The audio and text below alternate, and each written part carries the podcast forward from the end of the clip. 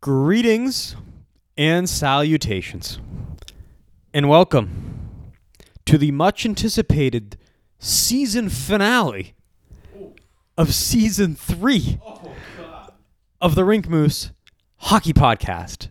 Three months too late, but we're back nonetheless. I am one of your hosts, as always, Nick Costu, along with my good pal, Cal Nice. Cal, how are you doing on this evening? First of all, Nick, I barely recognize you. And second of all, uh, it's been so long since we've been in the saddle, it kind of hurts now. And, uh, and that's just a darn shame. And I think uh, what better way to start than, uh, than kind of explaining our absence a little bit? Yeah. know, I- well, where do you start? Um, well, let, let's look at where we left off. We, we came in at the end of the Montreal Toronto series. Is that right? Mm-hmm. So that was a time when we had all of our pals, all of the Rink Moose, Rink Moose community kind of coming together uh, on, on different sides of the spectrum, right? We had some Leafs fans, we had myself, we had a gathering in, in the studio. It, it was an epic game seven that we all watched together for the most part. Joe wasn't there because he didn't have the. Uh, Right. He didn't, he didn't have He the was stones. studious. He was studying. He was studious. No, he wasn't. He just didn't have the stones to Right. show up. Okay, fair enough. Fair night. enough. Um, and then after that, like as life had it, uh, you know, I continued my pilgrimage into this off season as a Mon- as a sole Montreal fan. I watched a lot of games on my own. Uh, I learned a lot about being a fan in a city that isn't the one you live in. Um, and it was honestly, I'm going to get into this a little bit later, but I was so wrapped up in that.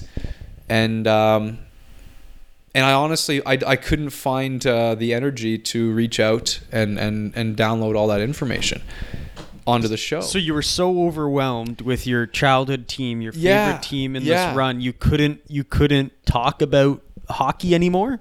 no, you it, just it's, it's you were just swept with emotion. it's a ridiculous. Well, that's one factor of it. Like, part of it is that. Part of it is I, I wanted to experience it in its most pure, natural form, which is me myself, um, just going in on this journey, essentially. Uh, so that was part of it for sure. And the other part of it was, let's be honest, summer got busy. And I know Yeah. that's a shitty excuse, and uh, you guys don't want to hear this crap. Yeah. But uh, you and I both got into some, Yeah. some you know, wrist deep uh, shit. Yeah. You know, so Yeah. um, that happened, and then enough time passes, and you're like, well, we haven't done it in three weeks, so what's another week? And Yeah. then it And it's becomes a thing. And then it becomes like, all right, well, we've lost too much time and all this kind of stuff. But uh, all in all, to wrap that up, we apologize. Um, It was a shitty way. This is a shitty way to end what was, at least on my part, a, a fantastic season Mm-hmm. and uh, and one I would have liked to uh, uh, share with with the group here. Mm-hmm. But uh, we'll be better next time, and, and here we are. Yeah, such is life. I mean, make no secret, everyone listening to this show, whether you know us personally or whether you're just some fan listening in Tokyo or Brazil or California, I mean, this is a hobby for both of us. This is this is no career right now. Right. There's no sponsorship on this show. There's no there's no uh, you know there's no White Claw sponsoring the show or a Budweiser. Not yet. No, not yet. Not yet. It's coming this year, though. It's coming potentially. We got some we got some things in the works, but the point is, I mean, when this is your hobby, there's certain things that that have to come first, and the reality is the past 2 to 3 months that just happened to be the case. It just it's sad because it happened to be one of those summers, one of those playoff seasons where like it was unprecedented, right? When's the last time we had a Canadian team in the Stanley Cup final? Not since the Oilers in the in the late 2000s if I'm not mistaken. oh boy, Right? Uh, Oi- Oilers Canucks- versus Canucks 2010. Oh, right. Yeah. Yeah, so exactly But a late- decade. yeah. More than a decade. more than a decade. Yeah, and and that's that's surreal. So the fact and it was your team, you know, your was. team It was. uh, shocking me, you know, me the Yeah. Vegas fanboy, the the impenetrable Pete DeBoer wall Yeah, was yeah. broken through. Yeah. And I was I was watching these games and I was just I was stunned what was unfolding bef- b- b- before my eyes. Everyone was saying this Canadian division soft, this Canadian division they're they're done, they're done. No one picked Montreal in that series. Right? No. Just like they didn't pick them against the Leafs, but no one picked them against Vegas and then you see us how it happened. And you know, the saddest thing now that we're talking, and I've never thought about this. Now that we're talking about the saddest thing is that I would have loved to be able to go back on the archives and and see what my reactions were during this during this run. Like I wanted to see okay, after the Leaf series, what was I saying? After Vegas, what was I what was I saying? You know, just just from a personal perspective.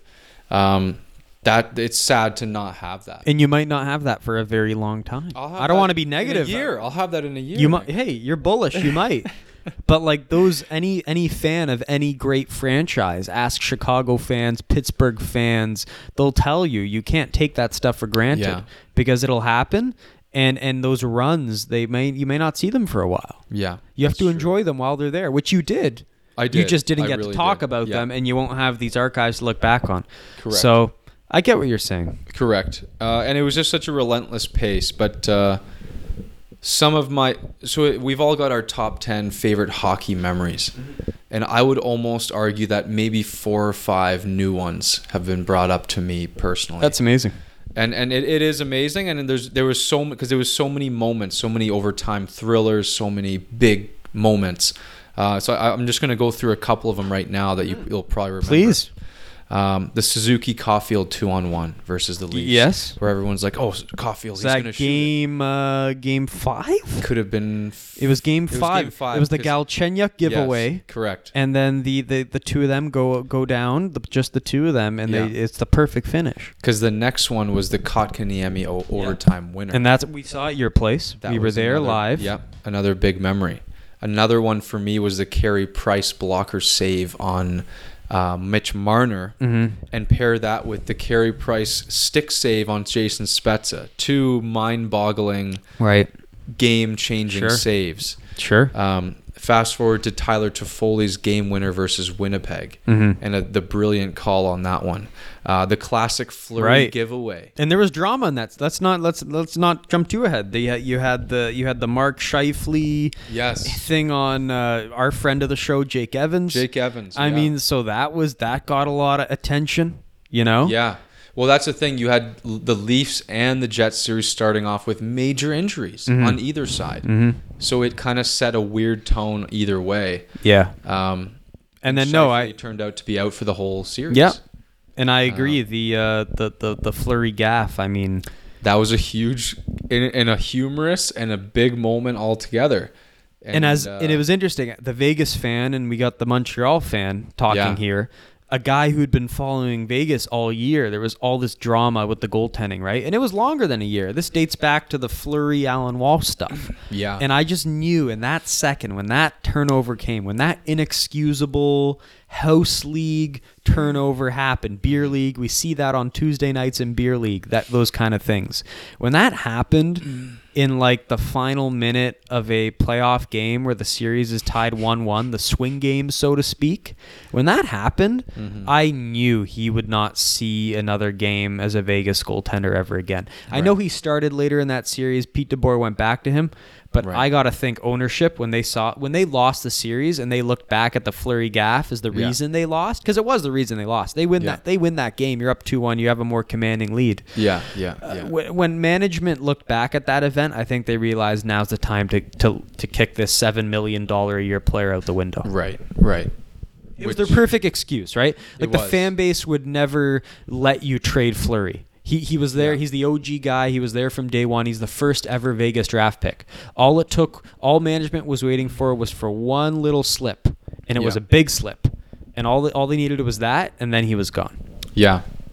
And, to And we'll get into that. We'll get into the offseason yeah, stuff. and to have McGuire on the call there again. Oh my God. A classic moment paired with another classic Yeah, player call. you talk about ten top ten moments that Oh, inserted itself Absolutely. into yeah, Absolutely. The the oh fuck. Like for those of you who don't know, they were Pierre specifically was just talking about how well Fleury in particular was playing the puck this game and how it made such a difference.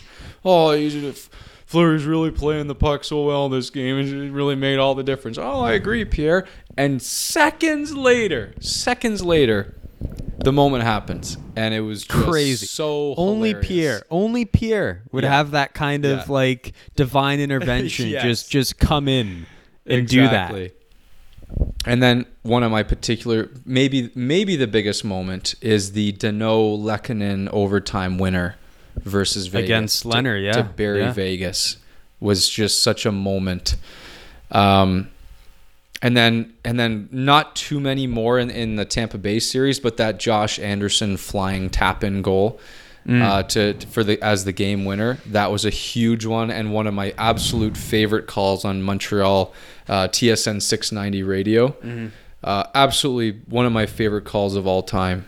Um, and then of, of course I went to Montreal for to Mhm. watch Game Four. Um, and then yeah, just it was just so many moments. Like it was so amazing and so overwhelming and so emotional. Like Nick, I'm sure you know this when your team is in the playoffs like this, and every other night you're gearing up, mm-hmm. you're you're getting your Yeah. body, your mental ready. Like emotionally, it's it's taxing. Yeah. And then, like I said before, a lot of these games, and this is the sad bit, when your when your team is not the city you live in, it's tough because you're doing a lot of this on your own. So Mhm. you can't feed off the energy of a friend or a Mm, group, mm. and that uh, that was Right. tough. So that's Yeah. that's what drew me to the city and, and to go there.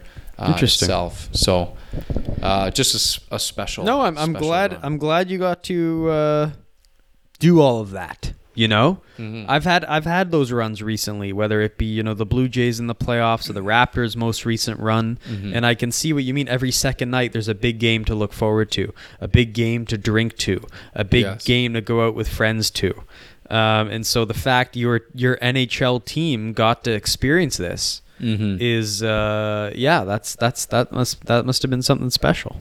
And then uh, wear, wearing the jersey Mhm. both to work and and on outings in Toronto, like getting heckled by so many people, coworkers and strangers alike. Um, it was all part of the experience. It Mhm. was all part of the experience. Very nice. So it was it was awesome. No. very grateful, and uh, and I'm proud of a lot of the guys. Like I know a lot of the like Gallagher's and the Webers of the world were Mhm. literally skating on one leg. Weber's out for the year. Uh, it just really summarizes like how much of a grind it was. Mhm. And the character on that team. Oh fuck!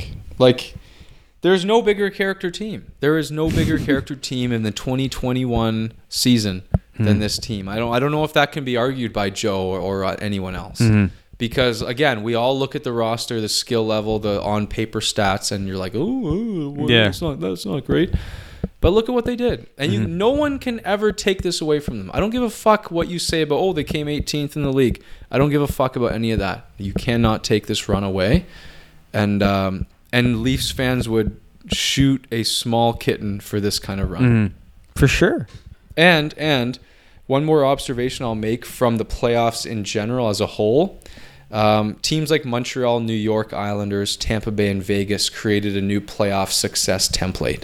And for me, that looks like a good goalie, large, heavy defenseman Mhm. that can move the puck, uh, and, and a plethora of talent up front. Mhm. To me, that's the new formula. Whatever we do from now on, every team in the, to- in the top four had a good goalie, Yeah. heavy defenseman, Mhm. heavy, heavy defenseman Mhm. that could move the puck, not necessarily scoring a ton of points, uh, and then talent up front. That was the formula that won this year, and it was consistent and it was noticeable. And I think a lot of teams. That's why there was such a premium on so many, so many defensemen. Like Chicago paid tooth and nail to get Seth Jones for a reason. And and and so is that why your other favorite team, the Colorado Avalanche, were were upset in the second round? precisely why. That is precisely why. Because that's the only other team I want to I want to touch on before we move on. Is Yeah. that that was probably the one team that caught everyone off guard because they were the favorites, right? They were probably the Vegas favorites to win it all, and they were leading the the series against Vegas two nothing, Yeah. and they went on to lose four straight games. It's really like it's almost existential crisis kind of And stuff. and you we remember there was the moment you were you really talked about the Jared Bednar calling out his players after the the game Yeah. three. So Yeah. they lose Yeah. one game. They're still up two one in the series, and this guy's losing his shit. You know, calling out guys, and it didn't work. it didn't work. It totally backfired. They lost the next three games, and that was it. Yeah. Um. It, it was shocking. It, They it lit was, up Robin Lehner seven one in the first game.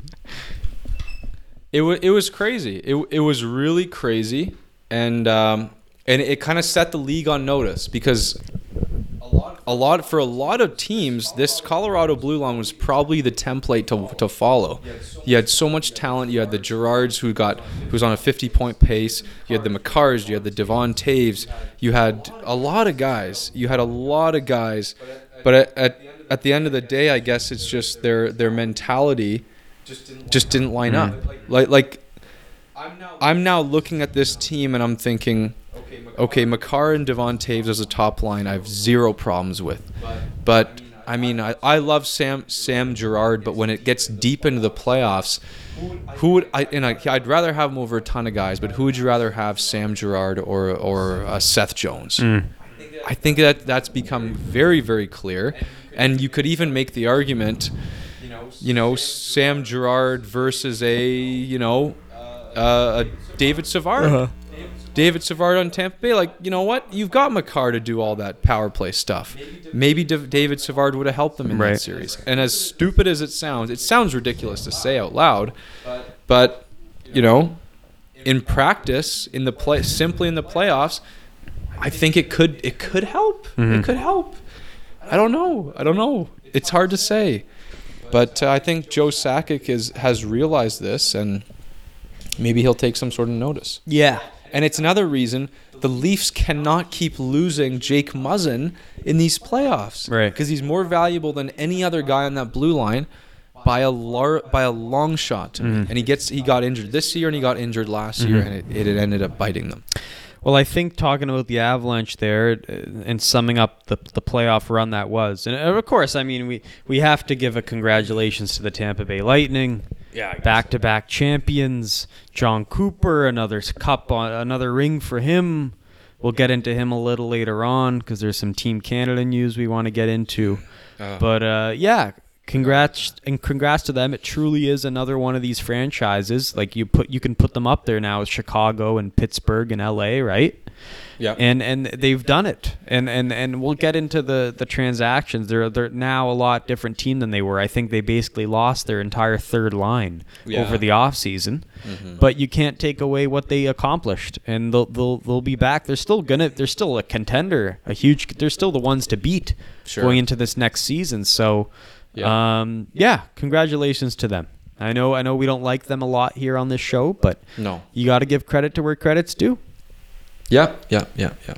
Um, but yeah, I mean, going back to the Avs, a big player they've lost is uh, Philip Grubauer, Yeah. and they've lost him in essentially this this new expansion draft. Of Yeah. course, at the end of uh, yeah end of June, the Seattle Kraken had their expansion draft. They drafted a a team. They drafted something. Um, and uh, we now have our 32nd team in the NHL. It's official. Um, I have to pull the yeah, like just like you, I have to pull the roster up now because it, it- there's a lot of there's a lot of fresh faces. I won't lie, some of these guys they decided to take I had never heard of before. Um, just just because they, they- it seems they went they, they went from a strategy of maximizing salary cap allocation, salary cap space ahead of uh, ahead of maybe the most talented guys, you know? Guys like Landeskog, Tarasenko were left off the board in favor of guys who could save you money and would allow you to have a lot of salary cap space. And and that's what it looks like. I mean, we look at the roster here. I mean, you got you got some name brand guys, Yanni Gourde, Jordan Eberle, Jaden Schwartz, um, Brandon Tanev. I know you're a big Tanev fan. Uh, Mark Giordano on defense, Jamie Oleksiak on defense, Vince Dunn on defense, the young Haydn Fleury on defense. Um, and uh, and of course the goalie tandem that's been getting a lot of attention, Grubauer and Driedger. So lots of lots of attention on this roster. I mean, what what is? I'll just ask you frankly, what is this team in your eyes? What is their identity? What do you expect from them? And where do you see them uh, stacking up in this weak Pacific Division? See the fact that they're in the Pacific. Yeah, the uh, the fact that they're in the Pacific Division makes it all the more difficult to analyze because if you look at the roster, at least personally, they look like a really run of the mill middle ground team. Um, in in in saying that, they, they look like they have a heavier defense. It looks like they, they're a team that wants to be harder to play against. But then the Pacific is so darn weak. It's like, do they have a shot? Now, regardless of any of that, I think they're going to be ju- a team that just misses in the Pacific. They're going to be kind of a fifth place in the Pacific kind of team, which is which is honestly to me the worst kind of strategy. Huh. If I were fucking Seattle, I would have found a way to to structure my draft in a way that makes me maximize my draft picks and maximize my ability to come last in the league Hmm. while also somehow appeasing the fans. To me, I don't give a fuck about the fans in the 1st year. Mm-hmm. I want Shane Wright. I want Connor Bedard next mm-hmm. year. You know, like, is this not the exact perfect time to structure your strategy in such a way to bottom out right now? With all the get, get a bunch of 2022 draft picks. Like, take guys' best players and then trade them back for, do what Vegas did in, in a sort of way. And these guys just seem like a really middle ground. Like, they're not good. They're not Vegas good. It doesn't look like they're gonna make any miracles like hmm. Vegas did. But at the same time, they're not gonna bottom out, and they don't hmm. have a, a plethora of draft picks. So I'm not liking the the the Kraken situation right now. the The biggest thing going for them right now is probably that they have Jordan Eberle on the team, hmm. which is a huge plus. Uh, and that's about it. That's about it. Yeah. There's some there's some question marks for sure. I, I like the I like the defense. I think Jamie Oleksiak's a very underrated player. You know, and they signed him immediately when they got him, which shows they like him. I think Vince Dunn was a guy who was overshadowed a lot in St. Louis. I think he can really lead a power play. Haydn Fleury was a hidden gem in Carolina.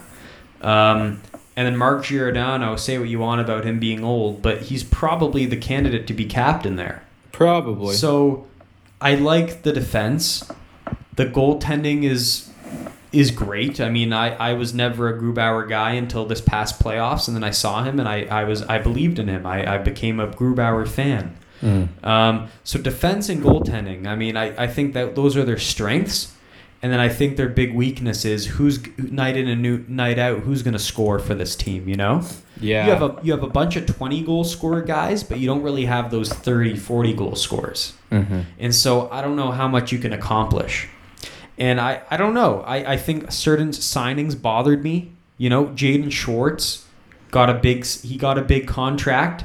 I think that's weird for a guy his age. Like this is clearly a guy whose best days are behind him. With injury problems Yeah, too. th- this is not some guy you give four, five year deals to.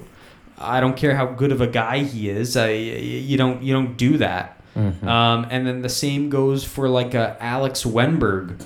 I mean, he's not old, but he's also not worth 4.5 million a year. They're paying him 4.5 million a year. They seriously think this guy can be a top 6 centerman, which maybe he was 3 years ago. I know he had a good year then in Columbus, Mhm. but I don't know. Like here, here we are, Jaden Schwartz, 5 year, 27.5 million. So that that's an AAV of above five dollars a year, uh, five million dollars a year for five years. That's that to me sounds like crap. That's bullshit. That's malarkey. That's terrible. And and Wennberg got uh, three years, thirteen point five million, so four point five a year oh for God. for three years. Yeah, a lot of junk, junk So, contracts. Okay, Grubauer, fine. Like he, he's proven Yeah. he's proven he's a good goalie, and and you and like we learned with Vegas, you need a good goalie to start your expansion to give the fans some faith. You know, Yeah. don't just throw in Craig Anderson every night. You know, you can't Yes. afford that. Agreed. But Agreed. but these other guys, where they've decided to allocate their money, other than the Oleksiak deal, uh, bothers me a little. yeah, It, you're you're giving a little too much credit to these guys who don't deserve these long term deals. yeah, So that bothers me. Um, and yeah, I don't know. I, I to your point about the picks, like yeah, you could tank, but I think that's why they have all that salary cap space. It's now that they have so much cap room, you can take on lousy contracts Yeah. from from these teams who are up against the cap during this COVID environment, Mhm. and then you'll get draft picks as compensation. You know? yeah. So hopefully they're not totally done No. in their in their dealings. No, yet. I think there's a, with, with the salary cap and, and how much they valued that. I think the story is a lot left to be written here. yeah. And yeah, and, and speaking of the prospects, I mean their their draft pick ended up being Matty Beniers. You know, Yes, fantastic, fantastic Sure, first sure. draft pick. yeah, You know, what what better way to start off your franchise than a guy like him, high character centerman, will will will certainly be a top six centerman in, in moving into his future. yeah, And, and and there you go. So I'd say it's a mixed bag, you know? Like they, they Mm. had a good draft. They uh, they they got some really good guys like a, like a Tanev. Pittsburgh's going to be kicking themselves for Oh losing him. especially Burke and company. Yeah. they're gonna be pissed. you know, uh, other pissed. other guys I know I know we watched a lot of Ranger games this past year. A Colin Blackwell is a very underrated high character Yeah. guy. Yeah, Eberle, yeah, you mentioned earlier. Yanni Gourde was one of probably my favorite player on Tampa Bay. So Mhm. it, it's it, it really is a mixed bag. You, you made some really good picks, but then the way you allocated your money and gave your contracts out to guys, the the guys you're putting faith in, so to speak, is leaving a, a lot of question marks. You know? Yeah, yeah, and I and I believe that Yanni Gourde is going to be missing some serious time with injury. I think it's like a few months. A few months, yeah, Yeah. that could be enough to sink them Uh, early on. But to though. your point, I don't think the playoff success matters too much. yeah, If fair, playoffs fair. mattered to this team, they would have drafted Gabriel Landeskog. They would have drafted Vladimir Tarasenko. You know, Carey Price. Carey Price, and that was another story, right? Right, right, right. Another thing, Montreal making so much news this offseason. Yeah, they're they love to make. They just news. know how. They And, yeah, and and so yeah, like it's it's uh there's the it there's yeah there was a lot to unpack there, but I don't know. I think they're content being a middling team that has a chance at making the playoffs just because that Pacific Division is so darn weak. You know. yeah. You know what? What struck me with this particular expansion draft, and we we we have the luxury of saying that because we've been through two Yeah. very recently. Um, it didn't like. It, it was really kind of dry, if if that's the w- right word to use. Like nothing moved the needle with any of their picks, with any of their their players here, or even their moves. Um, so it, it's a team that got a lot of hype, deservedly so. But um, I've really, since the draft, completely put them out of my mind um, in this offseason, which has been so crazy. Uh, so it was, it's still going to be a, an absolute shock to me to see this jersey hit the ice in about a month's time. Less than a month now, thank God. Mm-hmm. So I, it's going to be fascinating. Very, very fascinating. I mean, and I mean, like again, just to, on a closing note here, you look at the uh, you look at the, uh, the the the other teams in that division. I mean, are they better than you know Vancouver? No. I can confidently. So if you're not better than Vancouver, then you're not ahead of a lot of teams, Right, frankly. Right. If right. you don't think they're ahead of Vancouver, then they're certainly not ahead of, you know, your Vegas, your Colorado, your No. Edmonton, right? No.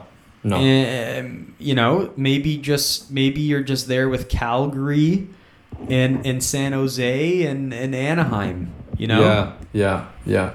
And you might edge some of those teams. yeah, But I, I spent a lot of time with some uh, good Vancouver guys Mhm. actually, and we talked a lot about the Canucks. And talking to them got me excited about for the them. Canucks. Yeah, Wow. because they've got Podkolzin coming in, Mhm. and they got Pettersson on a rebound, and and uh, Ekman-Larsson will show what he's got. That's another big move that was made. Um, them getting rid of that fucking Yeah. ninth overall pick, which Yeah, I all the- all those- never really agree All with. those bad contracts. The Yeah, the Louis, Loui Eriksson, yeah. Troy Stecher. and the Garland coming through too. Yeah, oh, so I love them. They're going to be a fascinating team. Podkolzin, um, their Mhm. other young Swedish kid. Uh, they're going to be fascinating. I was excited for them, and it, it, I really think they can take a step uh, this year. Yeah, I think that like the quote unquote trash teams in that division are, are probably just San Jose and Anaheim. Yeah, And LA then- could. I, I have LA. Oh, for sure, for sure, Like they're going to be really for sure, good. for sure. and we'll get into them with their some of the big signings they made. But I, I think the only teams you can really put San, uh, Seattle ahead of are those two Californian ones, San Jose Yeah. and Anaheim, and then they're probably right on there with they're probably on Calgary levels, right? So Yeah, like yeah. if if they're right there, then your four playoff teams are probably Vegas, Colorado, the Oilers, and and a fight between LA and Vancouver. That's Yeah. probably the way you look Yeah. at it. Right. Yeah. But yeah, we'll get in more into that in you know future episodes where we prognosticate where everything's gonna sit. But yeah. Yeah. for the time being, I think we both agree they're on the crack and kind of a mixed bag. You know. Very mixed bag. Yeah. Yeah. And what yeah. can you expect when all these teams are going in knowing they're going to try to pull the same Vegas shenanigans? Like you can't blame Ron Francis Ah. that they don't want to make these side moves, right? There weren't that many side moves this year, Mm. like the, like there were in that Vegas year. You know, I don't know. team yeah. teams decided we're just going to lose one player. We're not going to make these moves to Yeah. keep multiple guys. They learned their lesson. They said, "Listen, Ronnie, you choose one player and that's it." And that's what they did. And I guess they got wise from it from the last fucking round too. Yeah. But uh, I don't know. I, I'm not. I'm not seeing them sell many jerseys. Is all I'm saying. I'm, No. not, I'm not sure who you're buying. And I don't know about the jersey. Seems I kind like of the jersey. I like the jersey. seems kind of bland. I like the colors. I like the logo. I think it's. I think it's cool. I think it's cool. I'm look I'm looking at it on Daily Faceoff for the first time. I'm just not used to seeing it, and I, I don't know. I like it. Not a fan. Yeah, it's good.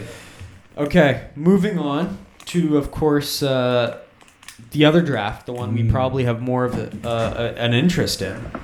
Um, listen, we're not. This is going to be like a typical draft episode where we go in depth on every single pick. No. Kyle and I talked off the record before the show. We're just gonna go through some of the ones that intrigued us. Where where exactly you know where on the draft board did it get your attention? Where did things go off the rails? Where were you surprised? Um, I mean, we'll only go into the first round. What what did you make? I mean, what what did you what, what surprised you here? Where did you think the draft turned? Going in, where did you think things were going to kind of? There's always that part of the draft. This is where it really turns. Yeah. So where here did it did that moment come for you? Uh, well, the first two picks went really typically. Mhm. We saw Owen Power and Matty Beniers, which was projected by a lot of different professionals out there. Uh, number three did shock me. Yeah, That was a I was going to say big that. jump. It was uh, Mason McTavish at number three. But, I mean, this guy was a guy who picked up a lot of steam late in the year. Uh, and if you really think about it, as soon as the draft happened, I was like, you know what? That makes a ton of sense. Anaheim picking Mason McTavish just makes a ton of sense. This is a big, a big body, uh, kind of a power forward type with a, with a blistering wrist shot. Um, and and if you can kind of just picture him, he's a centerman, but he could also play wing, of course. And you could really just picture him next to a skilled guy like Trevor Zegras and think, wow, this is going to be a dynamic duo. Um, surprising foot speed on the guy too. Uh, he really impressed at that under 18. That was probably his big calling card because he is an OHL guy uh, who went overseas to play, um, I believe, in the Czech League, Mm-hmm. something like that. But he showed well against men, and then he just dominated the US. He had a good Texas tournament. Yes, exactly. So um, I'm a huge fan of the guy, um, and I guess Anaheim was as well, and, and he went number three. Um, they probably left some skill on the board, mind you. Uh, a guy like Eklund was a big favorite to go very high in the draft, but um, McTavish is a guy. He's going to be your playoff guy. You know, the guy you can really lean on and uh, play in many different roles. So They- I, I like the pick. It's probably the definition of choosing a positional need, right? Because you already got the the top two D in Jamie Drysdale. You Yeah. already got the the star winger in Travis Zegras. yeah, yeah. So what Well- else do you address? You you get the centerman. Well, the, the big debate is whether Zegras will end up being a center or being a winger. Well, maybe this is a sign of Yeah. where they see him Maybe, as yeah. a winger. Yeah, yeah. Could very well be. What, whatever they choose, I, I'm not sure they're going to split them up. I think they're going to be a pairing because they Mhm. just, it's seemingly they work so well together. Mm-hmm. Um, but, uh, I mean, the, the next really kind of notable pick would be Luke Hughes at four. Like that was a that was a cool pick, obviously because of Jack Hughes, and you saw the reaction and, and you saw the whole the whole deal. But they pick that, and then you look at their blue line and you think, wow, now they have a f- pretty formidable offensive decor. You got Ty Smith, who was a who was even a noticeable fantasy option on on defense there for a long a long while. Um, you got Luke Hughes now too, who some say might be the best um, defenseman between the, the, the, the Hughes brothers. No. Between Quinn and, and No. at the same age, they're saying yes. He's got a bit more size. He's still very dynamic skater, but uh, it remains to be seen. So, I mean, the pedigree is there. I've got a lot of comments on what Jack Hughes will do this year, too. Um, and then I, I, I think this is looking a lot better in, in New Jersey. And I think that was a cool pick uh, to see. But they're probably with that pick, they probably cemented themselves as one of your least favorite teams. Oh, the they're my least favorite team. Yeah, My least favorite team. I mean, if you have both Hughes brothers, I'm not surprised you're going to say that. Absolutely. And now, me evolving as a Rangers fan, um, you're just trained to hate Hmm. Right. New Jersey The, as the well. rival, yeah. Absolutely. Interesting. Especially with the whole Hughes versus Lafreniere uh, growing debate. Yeah. Well, uh, yeah, and the next one I want to go to is number seven. You mentioned Eklund earlier. Uh, so I'm of course the Sharks fan, or at least what little left of me is a is a Sharks fan. You're It's hanging dark- on for dear life. It's the dark days right now. If Shane Wright doesn't go to the Sharks, I'm jumping off. um, He's not. and I don't know. Like I think this was a huge win for them. I mean, this was Yeah. a guy who was supposed to go top five, arguably the most skilled player in the entire draft Yeah. and he goes number seven. And all, everything I read about this guy, high compete level, very skilled, good hands, good playmaker, just a high high IQ, offensive hockey sense. It sounds like the kind of player San Jose needs. A bland offensive team needs Yeah. a guy like this to kind of stir the drink, so to speak. Yeah. So I this excited me, and and I, I and and we'll get into the next guy who we have a lot to say about number eight, but. This number seven, I, I was pleasantly surprised. As a guy who doesn't know a lot about him, I read I, I had read I had read a lot going in, and I was I was like, good for San Jose getting this guy. They need some good news, and I think they land, they landed a really good pick. And you see Mhm. that Scott Wheeler where he ranks all all under all drafted players, the top fifty drafted players, and uh, like who are under twenty three or whatever, and and uh, and and William Eklund's in his top ten. So that, that that speaks volumes. Well, this is a guy, Nick. You remember Lucas Raymond and Alex Hmm. Holtz from last year. This guy had a better season than those two this Wow. year in the same league. Wow. So it, it that speaks volumes. Yeah. Swedish So Elite League. If if Raymond went four overall last year, this guy went seven. It's a, or seven or eight, whatever Mhm. it was. It, it's a good value there. And and rumor has it that Buffalo was teetering between Owen Power and, and Eklund Wow. from number one. wow. So that was No, was and, and and San Jose's GM. I know a lot of GMs after drafts they like to throw the classic line. Well, we had them first on our list. Yeah, yeah, You know, just to make themselves the, themselves sound like they did a job well done. yeah, yeah. But uh, Dougie Wilson, he, he went out and said straight up, this was their number two guy on their board. They had Beniers one, and they had this guy two. really They didn't even have Owen Power in the top Wow. two.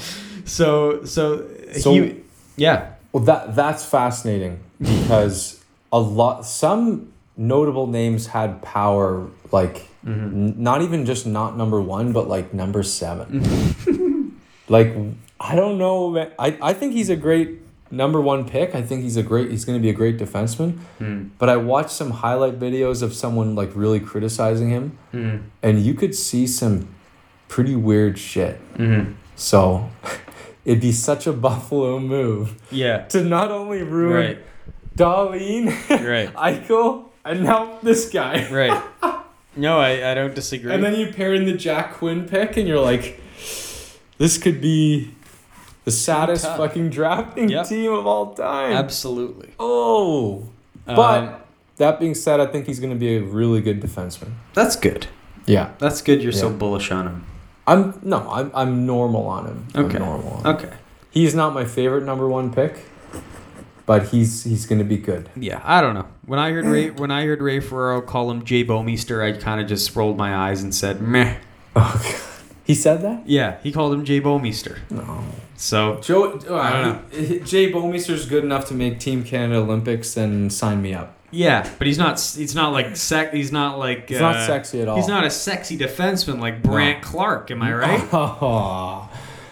No, that- you're wrong. Actually, That brings us to number eight. So, of course, my beloved LA Kings draft the most divisive player in the entire draft, Fuck. uh, Mr. Loudmouth, uh, uh, paled skin Brandt Clarke.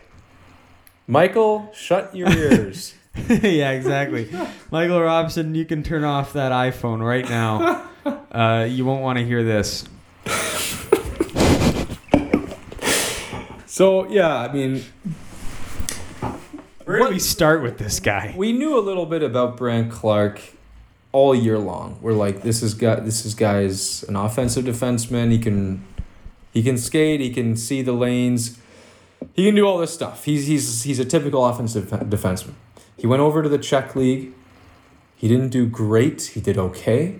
But then he went to the under 18s, and that's something we actually watched. We actually tuned into. Mm-hmm. We put our scouting hats on. And boy, oh boy, did this guy fucking just He struggled. disappoint. Not only on his play, his play on the ice was one thing, and it, it it left a lot to be desired, especially for a guy of his billing. A, a guy I just I kind of build before the, the year started to be a Bowen Byram type. He's he's not that. he he is very much not that. He is an immature, knock knee skating, just brat of a kid. Kind of weak. He's a He weak- looks like you could just push him with a like a toothpick on the he- ice. he's a Weak He hasn't filled out. kid. You know what? The worst. What really bugs me out of a any player, and especially at this level, he's the kind of kid when he's on the power play and he's right up at the top of the point.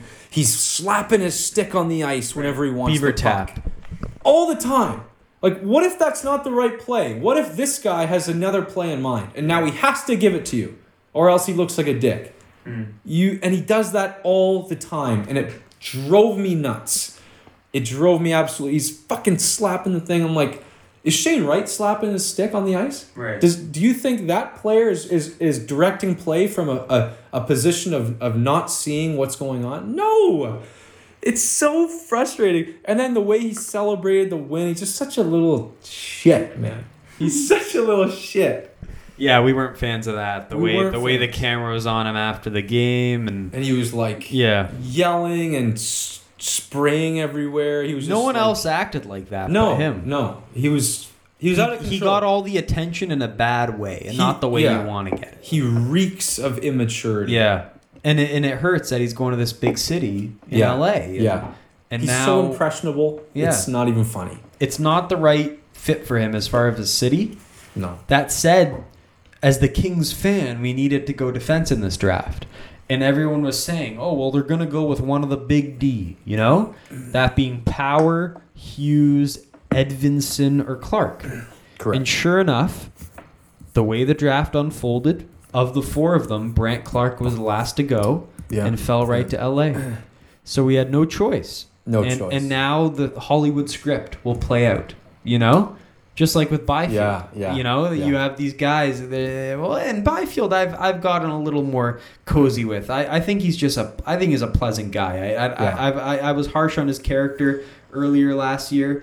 A little less so now, but this Brandt Clarke is in a class of his own as far as just making an ass of himself on national television. So, so I don't know what's gonna happen here. You know, yeah, it's I'm bad. like as the Kings fan, I'm rooting for him, but at the same time, I'm not rooting for him. You know. yes, yeah, And you said it right away when they drafted him. You said in the Facebook group, you're just like the Kings fucked up. yeah, Right? exactly, exactly. Um, quickly on Byfield, to me, just super quick. To me, he's really grown in my eyes as a guy, simply because uh, in the off season when it's dark and there's no electricity and you're you're looking for something, you're looking for any sort of hockey news.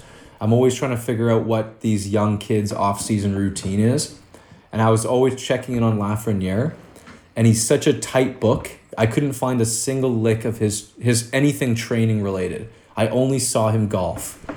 Okay. Right. Yeah. But but Byfield, he's in with Gary Roberts. He's in the fucking biosteel camp. He's doing all Right. this stuff. He's like doing the McDavid regime. And I'm like, damn, I got good hopes for this kid this year. I'm like, at least I know. I don't know what Lafreniere's doing, but I know Byfield is doing the right things this summer. So, I mean, go go on Gary Roberts' uh, Instagram story right now. You'll see Byfield just just ripping workouts. So that's really good to see. Uh, and to me, he's he's earned some respect over this offseason. So he's not in LA. He's in Ontario this Yes, summer. yeah. Okay, good for him. Yeah. good for him. Yeah, exactly. I like yeah. that. Okay, moving on from the Kings, I think the next one that kind of raised my brow was uh, number 10. Yes, that's Pierre. McGuire's first ever, and we'll get into Pierre. That that should have been our lead, but we decided to put it near the end. Yeah. Pierre McGuire's first draft with a team. What a good way to put it. Yeah. And And they go out, they go out, and and boy do they drop a deuce. right? Yeah. I mean, Yeah. number 10, Tyler Boucher. Oh boy. They had so many guys they could have went with this pick. Yeah. So many pundits in Ottawa, your Ian Mendeses of the world, were saying they're going to go goalie. Yeah. He had two Yeah. two franchise goalies, Sebastian Cossa and Jesper Wallstedt, there for the pickings. Or or hey, you want a goal scorer? You want a sniper? Chaz Lucius? Yeah. Or, or you want a high character checker like a Brendan Othmann? They're all there. They're Even a- still there. Even a Cole Sillinger. And they and they literally go with with a what's projected to be a bottom six checker with a top ten pick. Fuck. So please explain where Pierre McGuire went with this one. Honestly, I feel like Pierre Dorion hmm. Is a little in over his head. and I'll tell you why I think that. We recently got a, a beautiful soundbite from the character that went along the lines of the rebuild is over. Right. Did, you, ca- did you catch that one? Yeah, the other day. So in my mind, Pierre Dorion is walking, is waddling into his office, coming right off the subway. He's With his up to backpack. office- with his backpack. Yeah, yeah, yeah. He's going right. His, his fucking. He's going right up to his office, and he's sitting down. He's looking at his his his, his roster, his projected, his his his his pool. Oh. He's going. Well, we got all the skill in the world. Right. What we need is checkers. we need to be a playoff team. Right. So the guy is in over his head. He thinks he's done. He thinks this thing is cooked for, for talent. Right. And he thinks, well, all I need now is a good third line guy. Right. So he picks Tyler Boucher as a third line guy. When uh, when honest to God, there was so much more talent in the board. And let's be honest, you could have had Tyler Boucher probably late in the first to maybe early in the second. If you Yeah. wanted him that bad, trade up for him late in the first. It's just so friggin' ridiculous. And Ottawa was on such a roll too with After their last year. They were, they were What a just draft killing last year, yeah. and it they just blew it. And I'd love to be able to look at their team and say, "Wow, I'm so excited." Mm-hmm. But now I have to dial back a little bit, and I don't know why ha- I should have to do that. It's funny because guys like him are guys you find on the waiver wire or the trade market Yeah. or free agency. They're disposable every year. And yet, you don't spend valuable draft capital on bottom six checkers. No, You know, you No, you find them in no, college. no, you find them in the ECHL. You you scout and you you sign these guys Mm. on on just like not like just on little deals here and there. You don't you don't spend a top 10 pick on them. And that's why I think Like- it was a head scratcher. like the the very very like 100% best this kid can do is turn into a Tom Wilson, right? Mhm. Now, if I'm any sort of team, I would even say it's tough for me to trade a 10th overall pick for Tom Wilson. A lot of teams would, don't get me wrong, but this kid has to absolutely hit every single peg possible, turn into Tom Wilson, and then maybe, mm. maybe you'd, you'd get value out of him. But that's such a long shot. And and poor kid too. I mean, so much pressure on him now. you know, a guy who probably shouldn't have that much pressure. Is now is now forced into this uncomfortable position of of having to live up to this this hype of a top 10 pick Yeah. you know with with the likes of a you know uh, uh, uh, uh, Thomas Chabot a a uh, Mm. a, uh, uh, a a Tkachuk a a uh, you know who, who did they draft last year I mean Sanderson. Yeah, and- Sanderson. I mean- and Stützle. he has no business being compared to these guys, but now naturally he will be because he was a top 10 pick from this draft. Exactly. It's a shame. And and don't get me wrong, I still love the outlook of the Senators. Mhm. It's just I don't know how you can go into the season and say the rebuild is done. Right. Like uh, what I want from you is to give like a be like be what you were last year. Get another shot at the draft lottery this year and then consider calling it done. Mm-hmm. They're going to be a really exciting team. I like I love their decor going forward. Sanderson, um, Chabot, uh, and then guys like Brännström and, and company like that. Mhm. That's a really solid decor. Amazing. Uh, I, I'm a huge Brady Tkachuk guy. Batherson, I love. I've streamed him in fantasy all the Mhm. time. I think he's a great pick this year, by the way, late in the draft. Um, Well, who's that other guy who was really high in fantasy too? The centerman. Norris. Norris. Yeah. In, in during the great- fantasy playoffs, you're like you buy Yeah. into the Norris stock, you know? Yeah. Yeah. Um yeah. But there's so many unknowns here. Shane Pinto at second line center, very unknown. Uh, Connor Brown is a middling uh, second line winger. Colin White, what is he? I'm not sure. Still don't know. Logan Brown wants out. He he has requested a trade.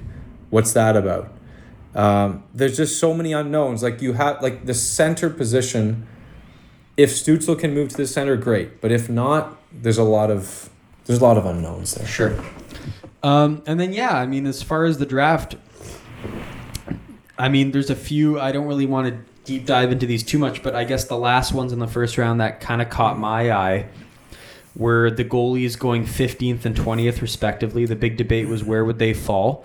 Yeah. Funny enough, it was it was Cossa going ahead of Wallstedt, which no was one saw that. yeah, kind of surprising. I mean, for a guy like me who would, who would follow Wallstedt since the Hlinka like two years ago, that was the guy I had on, on my radar. I just always liked him. To very technically sound Swedish goaltender. Yeah. And he didn't go till twenty, and that's why I have to applaud Minnesota. You know, that's a team that was in that goalie market for Yeah. quite a few years now. They missed out on that Russian last year. Mhm. Um, and they finally got their goalie here. They waited and waited, and they got him at 20, which was fantastic. Um, and then I also, yeah, this Cossa guy, I don't know much about him, so I'm, I'm curious to see how his career unfolds compared to Wallstedt, yeah. who I know less about. yeah. um, yeah, and then and then I think the Rangers did great yet again. You know, Brendan Mhm. Othmann, I love. I do too. at, at yeah. the at the at the tournament, the Texas tournament. He he really shined. You know, so character guy, good interviews. I'm so glad he's on the Rangers. Another great draft for the for the Rangers. so perfect example. Why didn't why the fuck didn't Ottawa pick this guy? Yeah. Like you have talent there, and he's a grinder. You Mhm. know, I He can Again. play in a top six or bottom six. blow me away. Whereas this? Boucher guy clearly has a ceiling that's Yeah. already been established. Yeah. It doesn't make any sense. Um, but on on Sebastian Cossa, uh, you, you mentioned you don't know. But Yeah, I, I did a little bit of digging on this kid. He's a really fascinating subject. So not only is he six foot six, Mhm. so right away you think Steve Yzerman, who who built the whole Vasilevskiy train, Mhm. Vasilevskiy being a big goalie who has great fundamentals and all that.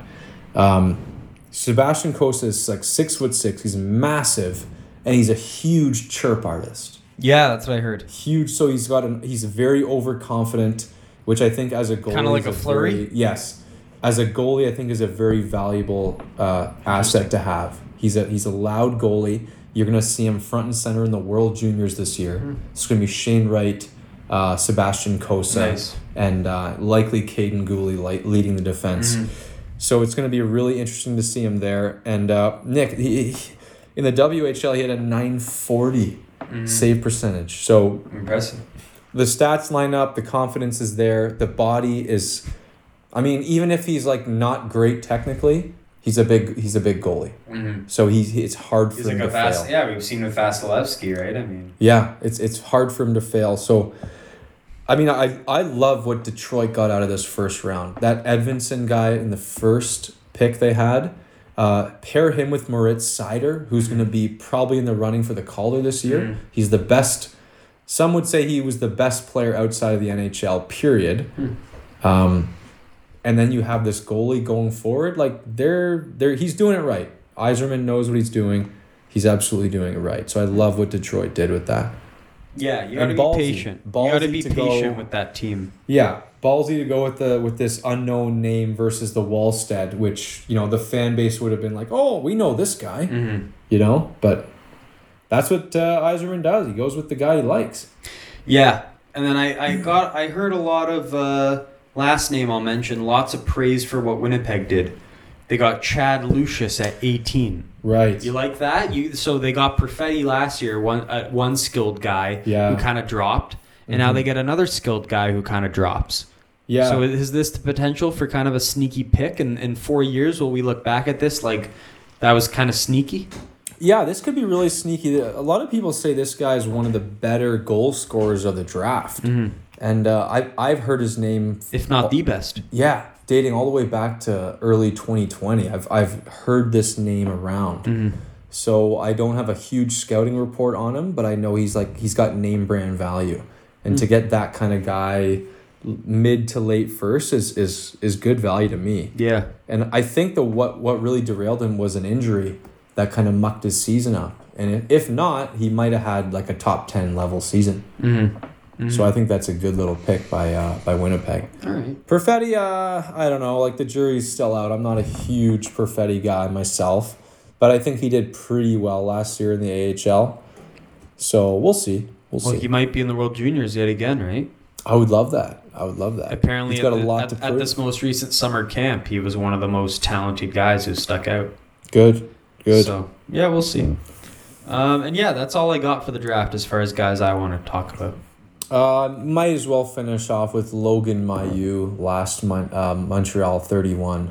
Oh yes, yes, yes, of course. Quick, we're like we don't uh, we're not the authority on this type of thing, and I, I'm sure it's been talked about at ad nauseum, but uh, yeah, pretty disappointing that they picked him. That being said, from like that that side of the story has been covered a ton. Yeah, we obviously just- we're yeah. Um, however, I, I know a good reputable draft guy who said this is actually one of the best defensemen in the, in the class. Like talent wise, he is a mid to early first round talent. Um, so value wise, there's value there. He just got suspended by the OHL Yeah. indefinitely, likely to be reviewed uh, at the turn of the, the new year. Um, so I'm sure if he does the right things, shows his receipts, does does the right things, he should be reinstated for the OHL, and he'll join the London Knights. Uh, so Not a- yeah, not a place to be if you're uh, if you got a history like him. right. Not a not a good city to be in. Send him out to Sarnia. Yeah, You know. yeah, yeah. So yeah, that'll be a little hiccup in his development. Like it, it, it's just a headache that is really kind of frustrating to have as a as a Montreal fan. But um, uh, you know what? Uh, hopefully he pans out. Hopefully he turns into a good good defenseman. But Yeah. yeah, we're not the authority on this. Topic. No, I don't want to spit it. Like we, we could spit into our microphones right now and go ham about this, Yeah, you know, disrespecting the victim kind of Mhm, stuff. mhm. But it's been over. Not that it's been overplayed because it is a serious subject that deserves its its time. It certainly does. yeah, But we're not going to lend any more valuable insight that no one else has shared to this point. You know. yeah. What else do we have to contribute to this to this argument? Yeah, yeah, It's been it's been it's had its it's it's it's it's rightfully so. It's had its time, yeah, and and we frankly aren't gonna make time for our show to to elaborate on that anymore. You know, yeah. if you want to listen to people talk about that, it's out there. Mm-hmm. Um, It's yeah, click away. It is a click away. It, it's a click away, and, it, and it's there for you. And and yeah, and that's not undermining, you know, the the the merit that that that that story has had because rightfully so, it was kind of a a gutless act by the by the Canadiens. But Mm-hmm. you know, uh, if you want to listen to, to people talk about that, it's there, and, and we're just yeah, we're not political here. We're not going to get into that. That's kind of been our identity from from day one. So Yeah, yeah. yeah, unless you have any lasting thoughts, I, I think No, not not really. No. yeah. I think that uh, that says it. That Yeah. says it. Yeah. Um, so yeah, moving on. Um, there's a couple. I mean, of course, you know, we, we kind of broke down our show into like, you know, off season draft, Kraken, playoff stuff. So that leads us to the off season, which it's probably the most biggest thing to cover here. There's so much. It was an unprecedented off season. It was an unprecedented was. August first or whatever the day was. Yeah. I mean, my phone was lighting up. I was on vacation in British Columbia. I was checked out. I was not on Twitter. I was not checking The Athletic. I couldn't care less what was going on. But you guys in our Facebook group, you, Joe, and Josh, were just, I swear to God, I'd reload my phone and there'd be 80 notifications. it would just be 80 things yeah. and and and rightfully so. It all started with Marc Andre Fleury. You know, I think that was kind of the first big bombshell that dropped. You know, Yeah. Vegas shipping him out to Chicago, him saying he wasn't gonna play for Chicago. Mm-hmm. I mean, that was that was dramatic. I After wasn't winning surprised. the Vezina too. right after you win the Vezina. Crazy. What what kind of bullshit is that? Crazy. Yeah, it crazy. That's that's the perfect way to put it. And uh, yeah, it's pretty surreal. But now everything's been settled. You know, he's gonna start there. He's gonna be their starting goalie. Everyone's happy. That's good for him. Mm-hmm. Um, but yeah, that was huge. You guys were talking a lot about that. I mean, what what what else? I mean, and I won't I won't go too much into that because because that had the writings on the wall. Like I said, after the gaff in Game Three in Montreal, that was bound to happen. They had to get rid of him. They had to out. They had to free up that that cap space. Mm-hmm. It, it just it had to be done. Um, I mean, Well, even just staying on Chicago, you got Duncan Keith going to Edmonton yep. in, and then in a- a strange head scratcher of a deal, yeah, I mean, the rumor was he only wanted to play in Western Canada, right? So which his- is also like when do you hear that? That's really odd. his options were really limited. Yeah. And and that was one of the teams that kind of lent a handout for him. And and that guy, that GM in Edmonton, he's been getting a lot of shit for stuff like that, you know? They've Yeah. had an odd off season.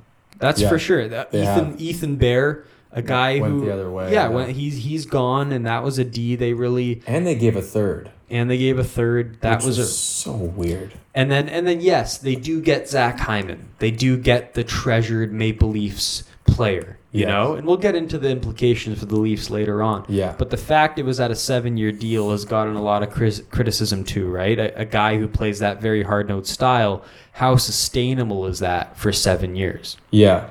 So very. Oh, and like fuck, re-signing Tyson Barrie. Like, give me Yeah. a fucking break. Like, is this guy Yeah. really? Is this guy really the stud defenseman that? You know, you, you, you can just bring him back. Is this the future? Is, is this Connor McDavid's running mate Well, on the power play for the next four years? I mean, you had him in fantasy. Did he not? I was serve you happy. well? I was fine. Did he serve? but you? I, st- I, th- I still think he's a very flawed defenseman. Oh, he's a flawed. like I, I think he's extremely Yes, flawed. Of course. However, I mean, if you just play him last pairing minutes on even strength and, and power play, he got the most points He- out of all defensemen. He's Keith Yandle. He's ba- Keith he's he's basically Yes. a Keith Yandle. yeah. I don't know if that's a good thing, I don't know either. and I don't know why you're giving out four year tier terms Hey, to that guy. He got the most points out of all defensemen, which is just that's amazing. Yeah, that's, that's pretty nuts. amazing. Pretty amazing. Could you imagine if an actually great, actual great defenseman played on that blue line on that power play? Mhm. That'd be crazy. And then the head scra- more head scratchers. Mike Smith, two years, four point four Oh. million. Like fuck me. I, I will never understand the goalie situation yeah, there. they still haven't solved it. We cannot wrap our head around that. Around that, No. they better fix that, or else they're not going to make it. Yeah. they're not going to make That it. should be where you're prioritizing. You should be you should be in the the Grubauer runnings for him. Yeah. Or or the Kuemper runnings for him. Yeah. Or. Nedeljkovic. Nedeljkovic goes for a. Fuck. N- Nedeljkovic goes for a uh, uh, Jonathan Bernier in a third round pick. You're you're telling me Edmonton doesn't Edmonton doesn't have Jonathan Bernier in a third round pick in their arsenal to swap for Nedeljkovic? If if Kenny Holland was working the phones for a goalie, he would have figured something out with these guys. Yeah. He wasn't. Why was he not prioritizing that? Why was he on the phone like completely possessed by getting Duncan Keith and Zach don't get me wrong. Zach, I love the Zach Hyman move. It's going to be great. But if you like you're spending too much time on things you don't need to worry about. Mm-hmm. Goalies is the biggest thing. Mike Smith was great in the fucking regular season. He was dog water in the playoffs. Mm-hmm. He was terrible. He was terrible. Yeah. And like, like I, I really don't mind the forward group I'm looking at here. You get Warren Foegele mixed into that that little mix here. That's not too bad. But Mm. like, honest to God, get a fucking goalie here. Mm-hmm. It's that simple. And It really is. Yeah. Braden Holtby's in Dallas as the third stringer. You better make a move for this guy. Yeah. Um, and I mean, speaking of goalies, I mean, I get, I think this would be a nice point to touch on just the, the, the big carousel that was goalies. I mean, I think it starts with kind of what the Leafs and Carolina did. It looks like they kind of just swapped goalies. So you had Mrazek going to the Leafs. That's a three-year deal, 3.8 million AAV. And then you had uh, Freddie Andersen going to Carolina. That's a two-year deal, shorter term, but a higher AAV at 4.5 million. So, bit of a goalie swap there. Uh, the Leafs opting to go with a guy they're going to have to pay less per year, rightfully so, given how much they they're tied up with their cap situation, but more term. Which uh, and then of course Carolina, the bigger head scratcher. I mean, you're not willing to pay Nedeljkovic three million a year, but you are willing to pay Freddie Andersen four point five. And I and personally, I'd rather have Nedeljkovic, Yeah. the younger guy who's got great number. Who's in in the running for the Yeah. Calder last year. That was a Carolina's a, a, a ridiculous, ridiculously managed team. They've taken the title of the team that doesn't honor loyalty or character or just what the fans like in a player. You know, they're not there for the fans, they're not there for the intangibles. No. They're purely there. They're the most frugal team in the league. And they have no honor for like allegiances or Yeah. like Yeah. Like I it's very cutthroat. It's a very cutthroat organization. Yeah. That's kind of the feeling I get. The what what seems to me is like there's an owner there who's who doesn't give a fuck about hockey. He's like, I want to turn a profit. Yeah. What can we do? Yeah. Offer sheet cock and sure, Yeah. go for it. Yeah. Like, this guy's an idiot. This whole this franchise, I had a lot of respect for them, but it turns out Don Cherry was right. Right. The whole the whole thing has just gone out of control. First the Nedeljkovic thing. But then, I mean, I, I guess it's a great time to transition into uh, into the uh, the Kotkaniemi offer sheet signing. You know, like um, yeah, I, I was just saying it's it's a great time to transition Yeah. to the offer sheet signing. I mean, because we're we're on the topic of Carolina Right. And being cutthroat. and being cutthroat and, and now this Mickey Mouse hockey team, which has just turned itself into a clown show. Where's your mic? It's not uh, it's not doing too well. You, you mind uh, putting yours in the middle actually? Yeah, so we all know what happened last year with Sebastianity Aho. Yeah. Montreal offer sheets them a, a, a number that is relatively fair, relatively relaxed, and, and they match it right away. No drama, no drama. But now we have them coming around, and I'm sure you guys know all about this, coming around and offer sheeting Kotkaniemi uh, $6.1 million for a one year deal and, uh, and totally throwing a wrench into the Canadiens' plans.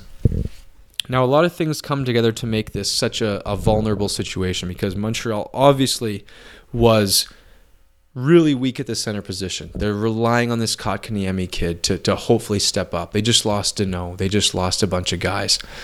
Um, and then you know, he's he's a kid who's got a top billing, who hasn't performed well, certainly doesn't earn 6.1 million. So they're offering him something around 2, 2.5, something kind of, you know, in line with what his numbers have suggested.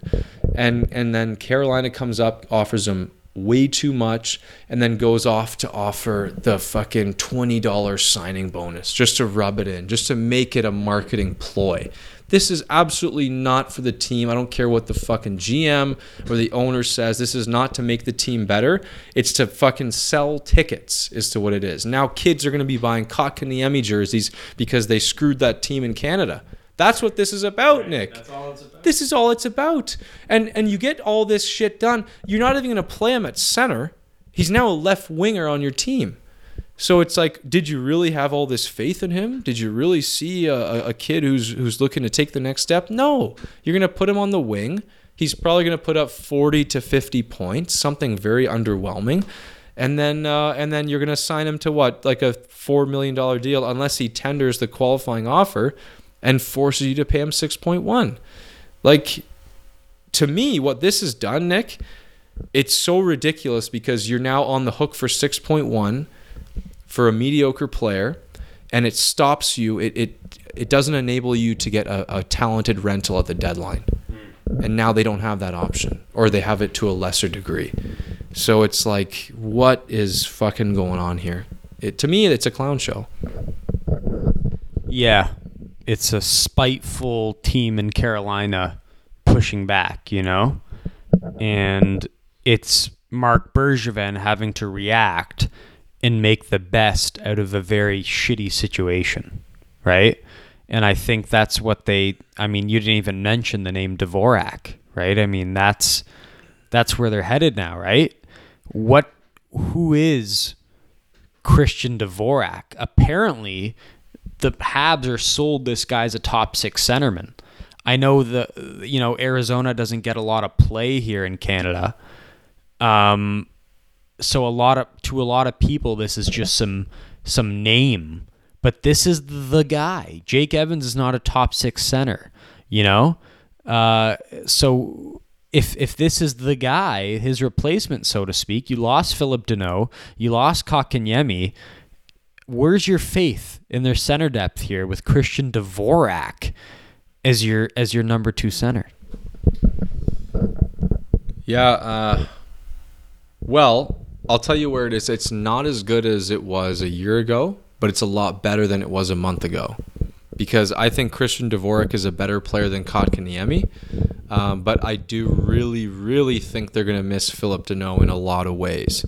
Um, what I will acknowledge based on their offseason moves is yes, Christian Dvorak, I think, can be a very competent second line center. I think he's going to be a 50, 55 point guy. He's actually a power play specialist, which I was actually surprised to learn. Uh, as a net front guy, as like that bumper position, he's actually a specialist in that role. Um, so that fills a need. Um, settling that uh, anemic Montreal power play. Um, and then you add in a, an addition like Mike Hoffman as a, as a trigger man on said power play. And all of a sudden you've got like, oh, we've got Caufield, Hoffman, and Christian Dvorak uh, settling this. This could be this could be a pretty good situation. So it's not ideal by any means losing Danault, but uh, having Dvorak there gives me a lot of faith. And what I will say, Nick, and I heard this on a Montreal radio too, and I and I totally vibed with it. The Montreal winger depth is the strongest it's been in, in many, many, many years. You have three lines of wingers that could not only put up each 20 goals, but they are each 60 plus point players. Left side, you have Mike Hoffman, Jonathan Drouin, and Tyler Toffoli. Right side, you have Cole Caufield, Brendan Gallagher, Josh Anderson. That's a formidable winger depth. So that's really impressive to me. Nick Suzuki is going to, as we saw last year's playoff, going to emerge as a first line center. Um, and then you got like Matthew Perreault and uh, and a Cedric Paquette plugging into the the bottom six. Corey Perry is going to hurt big time. We love Corey Perry. That sucks. That sucks big time. But we're going to get over it. And for the record, Weber's out all year, which we talked about. but he was shit in last year's regular season because he's just he's on his last legs and he really showed up for the playoffs. But I don't think he would have contributed much either way in this current uh, regular season. So, yeah, You sound too optimistic. Like it sounds you're you, like this is like make no mistake. This has been a pretty disastrous offseason for the Montreal Canadiens. Oh, I disagree completely. You had a great playoff run. You made it to the Stanley Cup final, and then all these shite things happened. The Carey Price drama, Logan Mailloux drama. Offseason, you lose Philip Danault. Shea Weber's injured for the full year. Um, you, you, you sign Mike Hoffman, who is undisputably a hot dog, who doesn't contribute anything on even strength and is only going to contribute on the power play. Which I mean, to Montreal's point, that's somewhere they need to improve. In that in the in the playoffs, that was an embarrassment. Their power play. So the fact he's going to be there to to try to bolster it is great. Jonathan Drouin drama, him moving away from the team. Lots of people were saying he wasn't going to come back. You know, your your jersey was going to lose a lot of value potentially, but but it looks like he will be back, and that's just water under the bridge right now. But the point is, this team enters this year. I mean, losing Corey Perry worse, and then of course Kotkaniemi worse than they were against Tampa in the Stanley Cup final. You can't deny that. I disagree completely. Um, I disagree. You're, well, from a like, if you just simply look at the regular season perspective, you're gonna get a full season of Cole Caufield, right? We know what this kid can do. He he, he he's probably gonna put up 30 goals this year, based on what we saw and what we what we've been seeing in his career. Uh, Mike Hoffman is no joke. Let's not. Uh, he's a hot dog. He's an idiot. I know. I know. He's an idiot. I don't like the player, but for the team, this guy is one is one of the top 10 best goal scorers of the last 5 years. There's no denying it. Statistically, there's no denying it. He's a 30 goal guy. So now you got two 30 goal guys. Okay, now let's add in Tyler Toffoli. He was on pace for 40 goals last year. So it's like where where does it Brendan Gallagher is a tw- is easily a 20 plus goal guy. There's a lot to like here. And Jonathan Drouin I don't, I don't even know where to start. What I will say about John Jonathan Drouin is coming out on like a French documentary to kind of describe what happened eh? Okay. to him. And that's coming out on the 20th of September. Nice. So buckle right up and and and tune in. But it, it looks like he's back, and he even said he might want to play center as well. So hey, fuck, it's gonna be a great team. They're gonna make the playoffs. I guarantee it. And and you maintain that Marc Bergevin made the right call by not re-signing uh, KK. Yeah, I can't believe we didn't. Uh, absolutely. I to, I was never a fan of KK from the moment they drafted him. I was that lady's meme where she was like blown away by the pick. That was me. This was a total ruination of a draft. It, it was born from the idea of not having enough center depth in the beginning. They didn't have enough center depth, so they tried to draft from a position of need, and they ended up not taking the best player available and we've we've figured it out. His draft year sucked, man. Like he was a very he was a, a mid to late first round pick, and then he had a good under eighteen team, uh, a good good under eighteen tournament, and he fucking vaulted up. I do not understand how you could put so much value in such a tournament. Like blows me away. I never saw the skill level. I never saw any sort of talent that would make him a third overall pick. He doesn't move the needle. He never has for me. So in in a lot of ways, this is this is a relief, and and I like Dvorak better, all in all, to be honest. And, and like the nature of an offer sheet, the fact that the player has to actually decide to sign it, does that speak volumes of just the the the personalities and the attitude whittling around here? The fact he was maybe a little little uh, a little unnerved by the fact he was sat in that Tampa series. Maybe he already had one foot out the door. Maybe him and Bergie weren't getting along. Maybe his the way they handled it, his development wasn't great. I know he's been on the record saying, you know, quote unquote, they didn't do a great job doing that. So maybe there was some bad blood there, and, and this is the best for everyone. Maybe he just didn't want to be there. Is that is that kind of the, the take you have? Yeah, I mean, for the record, I, am with Gord Miller and, and, saying yes, he was absolutely rushed into his development. Um, and I, I absolutely think that the way things have gone for him, that he got a little impatient, got a little upset with the way things were going, and uh, and he wanted a change of scenery. Now, was is he has he shown enough to deserve that kind of clout and that that ability to make these kind of decisions? I don't think so. I, I guess the the situation came up with Carolina, but this guy hasn't shown me enough to be able to to wave his dick around and say, "Hey, you know, I deserve so much more opportunity." He really hasn't. Like you drafted a, a, subpar player, he gave you a subpar performance, and you sat him a little bit, and then he got a little upset. The worst thing that could have happened to his career was him being drafted third overall. If he was drafted 10th, he would have had more time to develop and he would have been in a better place today. It, it's just a shame it went this way.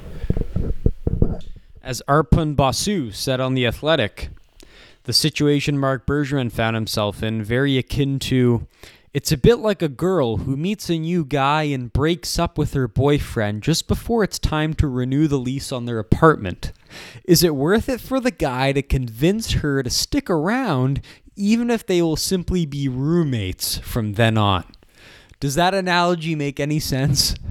Honestly, uh, I'm having my I'm having a hard time wrapping my head around that. I did too. I had to read it several times. But I guess his point is it's like you're kind of stuck together even though you don't really want to be with together be with each other and so it would just be awkward to keep things going as quote unquote roommates or in this case as as a uh, you know as as teammates despite him really deep down his feelings not really wanting to be there. You know, he's probably happy to go where all those Finns are. You know, in in uh, in in Carolina. Yeah, agreed. Agreed. Yeah. Okay, well that's enough of Montreal. I mean, there's a few more I want to touch on here before we move on from the uh, the off season. Um, I mean, we talked about Carolina. Um, and again, we didn't even touch on Tony DeAngelo. I mean, oh so the guy on you're wearing their jersey right now, the guy who literally punched Georgiev in the face. I don't know like Or did Georgiev punch him in the face? Yes. Yeah. So literally the guy who got punched in the face by the Rangers goalie is now back in the NHL for this decrepit, soulless, characterless franchise in in Carolina. So does this just make them even more of the villains of the NHL? You never thought the day would come because of the whole, you know, funny celebration thing, but they are not the innocent team they once were. This these guys are the villains, man. Like this is this is okay, the owner Tom Dundon is the new Eugene Melnyk. Mm and their new their this fucking Tony DeAngelo situation, they're the new Montreal Canadiens. Like it, it's crazy. They are the villain in, in multiple different fronts. And the fact they they barely paid uh, Rod Brind'Amour, they had to they had to fight tooth and nail, or Rod had to fight tooth and nail to get them to pay him. It's it's a joke. It's just they're a joke, man. And, and I don't think you can find success this way. And I they're a team I cannot wait to see fail as bad as that sounds. Yeah. Yeah. I hope they just annually lose in the second round like they have their whole kind of legacy these past few years. Um, and then yeah, I mean a couple more things. I mean lots of lots of trades. I mean some big ones. Um, lot, lot lots to touch on. I mean you mentioned Vancouver and all those Vancouverites you interacted with uh, when you were out there uh, sojourning through the West. Uh, defenseman Oliver Ekman Larsson and right winger Conor Gar- Garland to Vancouver. Coyotes receive a first round pick in 2021. That's the number ninth pick. Second round pick that they used on Guenther. We didn't touch on him. Uh, second round pick in 2022. Seventh round pick in 2023. Left winger Loui Eriksson, Jay Beagle. Antoine Roussel. And Arizona retains 12% of Ekman Larsson's salary. So you're you're saying they were bullish on this those Vancouverites because I mean Conor Garland is great, but you're saying they still see life in this Oliver Ekman Larsson. They don't see this guy as just a bot because clearly Arizona just saw him as a guy signed to a shitty contract with a shit ton of years left, lots of salary. What is it, nine million a year, and then they just need to get rid of his salary and they're they're getting picks in replacement for it. So you're saying these Vancouverites aren't really looking at it that way. They they see this as a guy who's still got some some shelf life. Yeah, the way that we were talking about it together was that Arizona is a place where a lot of guys can get complacent in their career. Mm. You know, they can get in a rut. Like if the the team's bad, no one cares what your performance is because there's no fans there and there's no expectation that you can just fall into a rut. And I think Ekman Larsson coming to Vancouver or any medium to big market team is going to give him a bit of a bit of a resurgence. Is he going to be top flight Ekman Larsson? No, I don't think he's going to be that.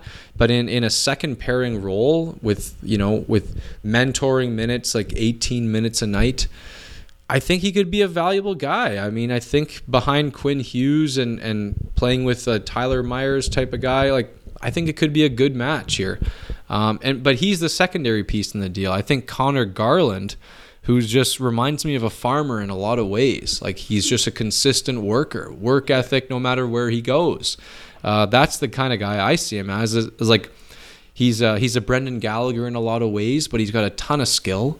Um, this guy's just a, he's a spark plug, and, and it's going to really invigorate this Vancouver group, um, which has been, you know, they've seen some runs, they've seen some peaks and valleys, and I think this is a stabilizing force. Um, and what we talked about with the Vancouver guys, which I totally vibed with them on, is that Bo Horvat as a leader is one of the top guys, top leaders in this league. That he just sets a, a perfect example. He's there for all the right reasons, and uh, and he he's very much the new Jonathan Toews of, of today's NHL. Uh, in, in a lot of ways, perhaps not to that skill level, but in a lot of other um, intangible ways. And then, of course, the other big trade uh, Blackhawks receive Seth Jones, a first round pick, and a sixth for defenseman Adam Boqvist, a first, another first. Don't often see you don't often see two first round picks going 2021 first and a 2022 first and a 2021 second round pick for Seth Jones. Uh, so lots of things swapping there. Of course, Columbus made the most of that. They had three first round picks after making that trade. And and Seth Jones joins his brother Caleb Jones, who used to be on Edmonton in Chicago. So all of a sudden, Chicago looks like a team that's making a run, trading for Flower and then now trading for Seth Jones and all that salary they're taking on. So what do you see this as? Chicago seeing as we got one more little bullet left in the chamber with Kane and Toews, and, and we're going to bring home a franchise defenseman and, and, and a goalie who, who just won the Vezina to try to get, a, get over the hump here? Yeah, it's it's tough. A lot has to break their way. Um, Seth Jones, I fully agree with that statement. Franchise defenseman, he's he's to me one of the top ten best ones you can possibly get out there. Um, but when you see what it's surrounded by, a Calvin DeHaan, a Jake McCabe, Connor Murphy, there's not a whole lot else on there. So there's still work to do on the blue line. Uh, Marc Andre Fleury as a fit in Chicago, I I adore that fit in Chicago. I think that's so so righteous. Um, I think that could be a really good partnership down the line. Um, their their center depth is very interesting. Again, question marks, a lot of variability. Jonathan Toews was out all last year with God knows what kind of condition. Uh, what kind of player is he going to be? Big fantasy question too as a as a late round guy. I don't know what kind of guy Jonathan Toews is anymore as a hockey player. Kirby Dach is a guy I'm going to be targeting late in, in, in the draft. This guy looked like a absolute stud going into World Junior Camp, he looked like he was like going to be a world beater, and then he got that injury, missed some time, came back, was subpar, so-so. Um, but a lot of pundits are saying he's going to be the new number one center there. Uh, Kane and DeBrincat on his wings. That could be just an awesome, awesome match. So defense, the everything. I, I like the top end of the forwards. I like the top end of the defense. I like the top end of the goaltending. But depth in each position, I have a lot of questions about, and um, they're gonna have to do a lot of work. They're gonna have to do a lot of proving to make sure that uh, that they're ready for a run here, because they've invested a lot to make a run. They got a lot of work to do to get there. Yeah, yeah, we'll see. I mean, they're they're.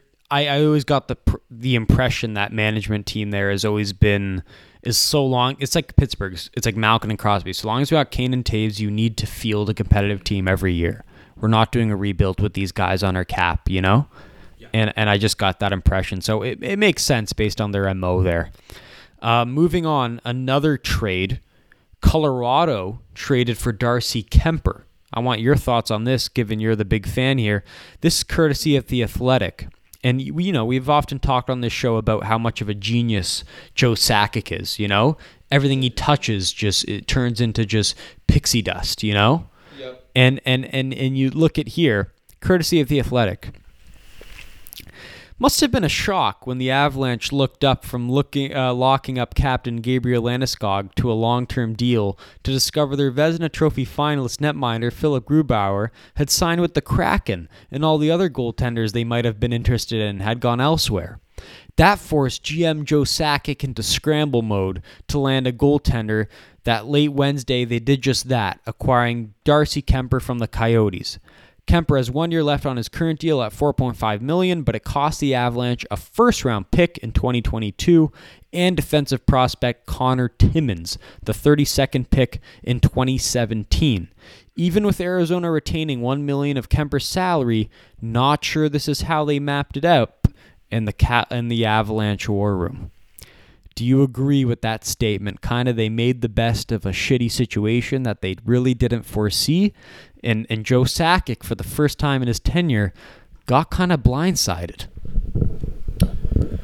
Uh, you know, uh, I don't. I don't know. If, I don't think blindside is a bit of an extreme way to put it. I think that Colorado wanted a top goalie from this free agent, you know, mess that it was. And for the record, I think Colorado got the best goalie that was moved in this offseason. Better than Marc Andre Fleury, better than all these guys. I think Dar- Darcy Kuemper is going to be the backup to Carey Price on Team Canada.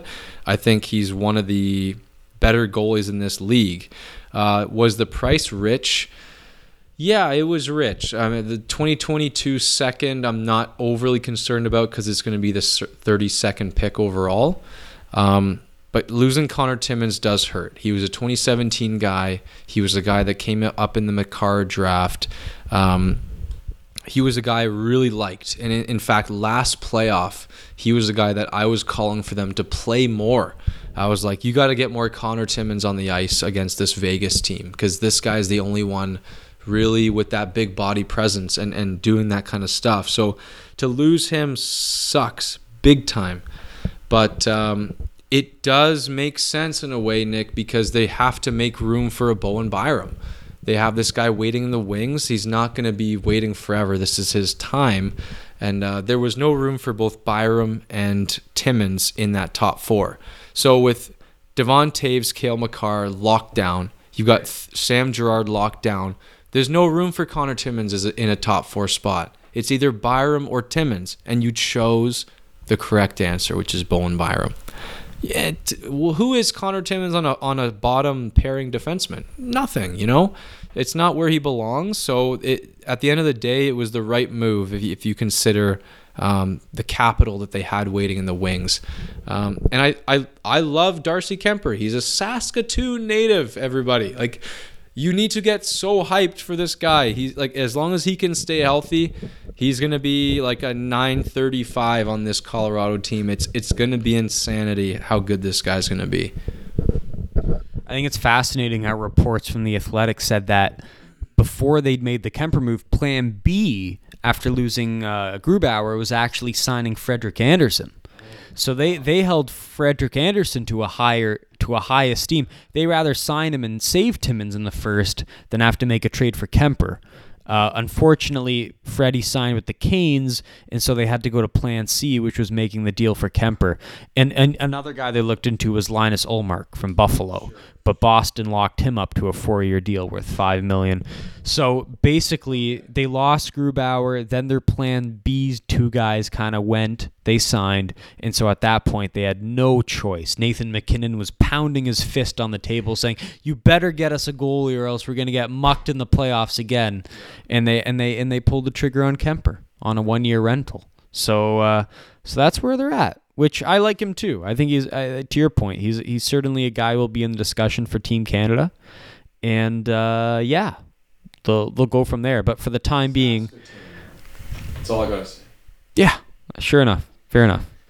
Um, and again, like, got to get into it just because we're on the topic of goaltenders. I mean, such a crazy carousel, like like no other years before us. I mean, I I still think it's crazy how a guy like you know Mrazek goes for three point eight, Nedeljkovic goes for three, but a guy like Jonathan Bernier who seemingly hasn't done anything in Detroit the last, you know, few years, he went for 4.1 million, I think.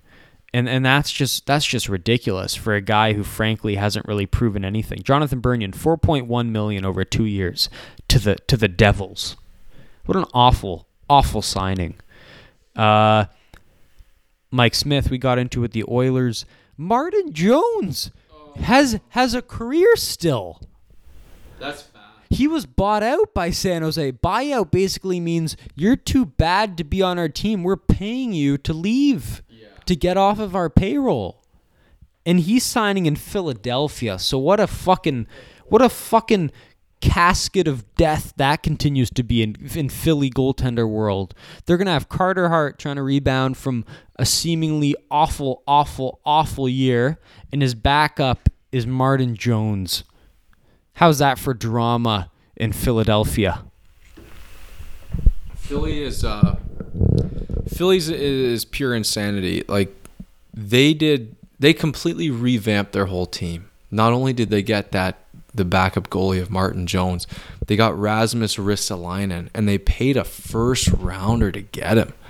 Which is just and first rounder and Carter like Haig or whatever whoever whatever his first name is, which is crazy to me. They got rid of Jake Voracek. They got Cam Atkinson, which I actually I actually like, uh, and they also got rid of Nolan Patrick. And didn't they get did they get Ryan Ellis in that deal? Yeah, it was a big deal. It was a big. That was a big deal. We have to get into that one because, like, Philly is a is d- absolutely yeah. Give it I got the details here. It's the Predators trading Ryan Ellis to the Flyers for Nolan Patrick, Philippe Myers, and the Predators flip Nolan Patrick to Golden Knights for your boy Cody Glass. Oh, interesting, interesting. So Patrick is is a Vegas Golden Knight. Yes. Glass is a Is a uh, uh, uh, Predator. is a Predator, and Ryan Ellis is a Philadelphia Flyer. So I'm just looking at it quick right now. Um, you have Cam Atkinson now on your second line. Uh, this is interesting, something I didn't see before. You have Ryan Ellis as your top pairing. You have Rasmus Ristolainen on your second pairing. You have Keith Yandle on your third pairing. Like that's a pretty interesting defense. Ellis and Provorov number one, Sanheim and Risto, and then Yandle and Braun. Like that is a really really interesting defense. I, I, I as much as they paid a lot and a lot of wacky shit happened, I think Philly could make some noise this year. But then again, I said that last year. Right. So I, I seriously don't. I think a lot, a lot of this, honestly, I think is coaching, and and I'm not sure if they've solved that issue yet. But uh, that's a wacky move. Out of the two of them, Nick, who do you think could make their team regret more, Cody Glass or Nolan Patrick? Two guys drafted very high, with a very high billing who haven't really done much yet? Very tough answer.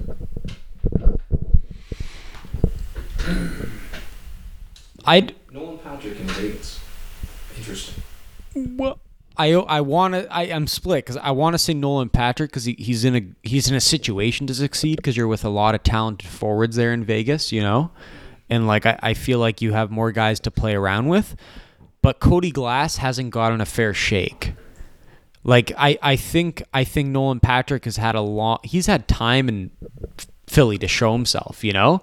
It hasn't been for a lack of trying. I know he's had some injury issues, but he's still he's he's he's had his time in a top 6 role. He's had his time to to play with guys in Philly. Cody Glass just couldn't really make the lineup in Vegas. And and during that whole playoff series versus Montreal, I couldn't help but say like Nick Suzuki is lighting it up for Montreal against Vegas. And this guy who Vegas picked ahead of Nick Suzuki in the very same draft isn't even playing in the fucking series. Right. That was hard to suck. Like as a Vegas fan, that was tough to swallow. Yeah. The best guy from that draft among Brännström, Suzuki, and Glass, you traded to Montreal. And he and, and he lit you up and it was a big part in why you got booted from the playoffs. And your guy, your guy who you drafted what, fifth overall or whatever, wasn't even fucking there for the show. He didn't even have a ticket. And even worse, in that Pacioretty trade, you probably asked for Cody Glass, and Vegas said no. You can have Nick Suzuki.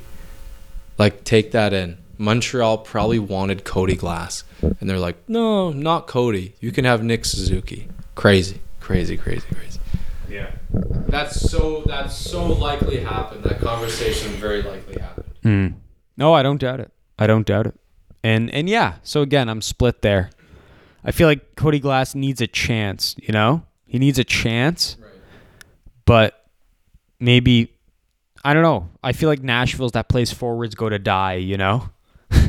whereas whereas like a Nolan Patrick is going to Vegas, they got a lot of guys there. He could his career can only get better in a way it seems, you know? Um, and then yeah, I mean, other than that, because that was one of the ones I wanted to touch on. Uh, for the for the Joes of the world, what what did you think of the Leafs off season? I mean, Peter Mrazek, like we said, three years, three point eight million. David Kampf, Kampf, two two two years, one point five million. Michael Bunting, a Kyle Dubas butt buddy two years at 950k. Michael Amadio, one year 750k. Alex Biega, one year 750k. Carl da- da- Dahlstrom, one year 750k.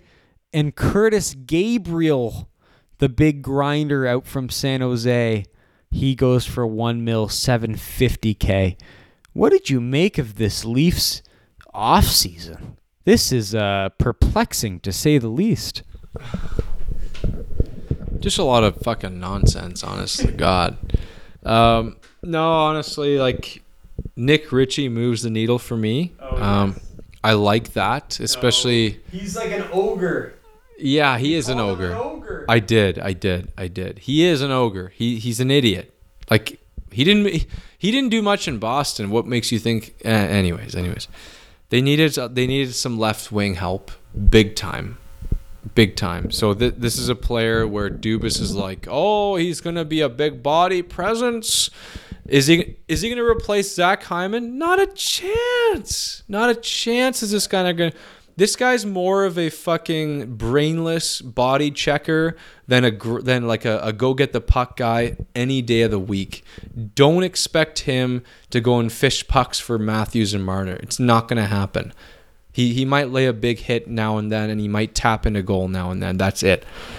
As of right now, Daily Faceoff has Alexander Kerfoot moving to the left side because it's so fucking dismal on the left side right now.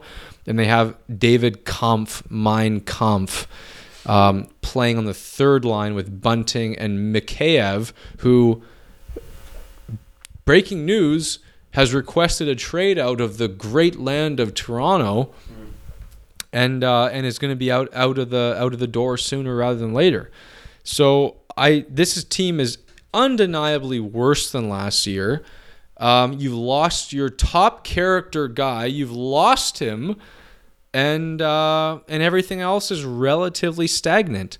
Um, Matthews and Marner are going to be. Let's be honest, they're going to have a little bit of regression. I don't think Matthews is going to score to 65 goal pace anymore.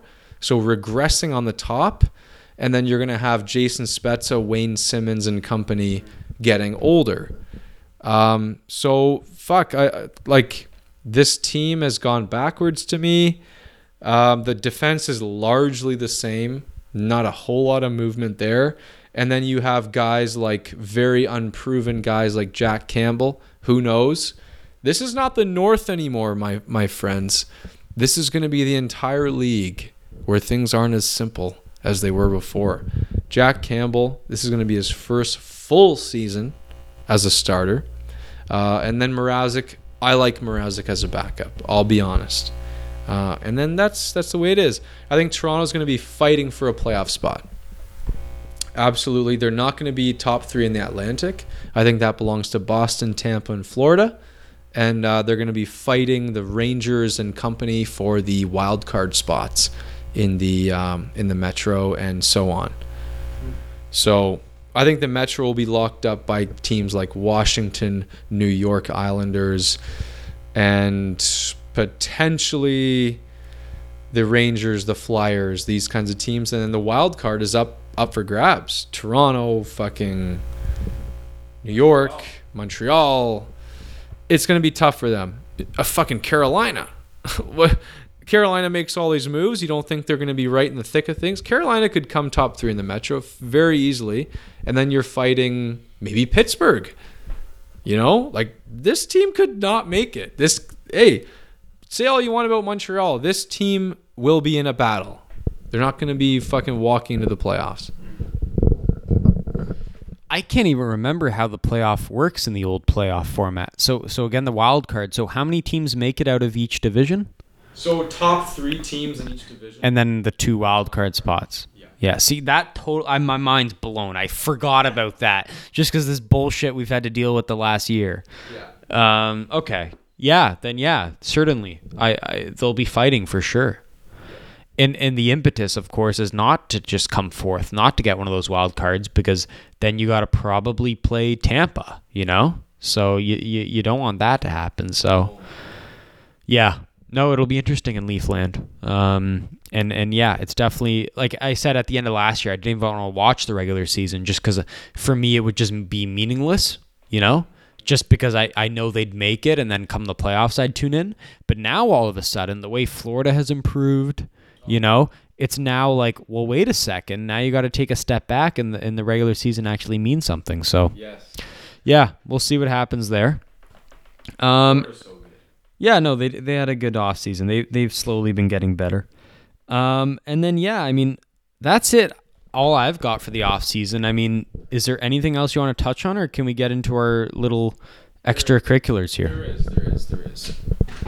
I, I don't know if you consider this extracurriculars or off season, but uh, we should touch on Jack Eichel. Right.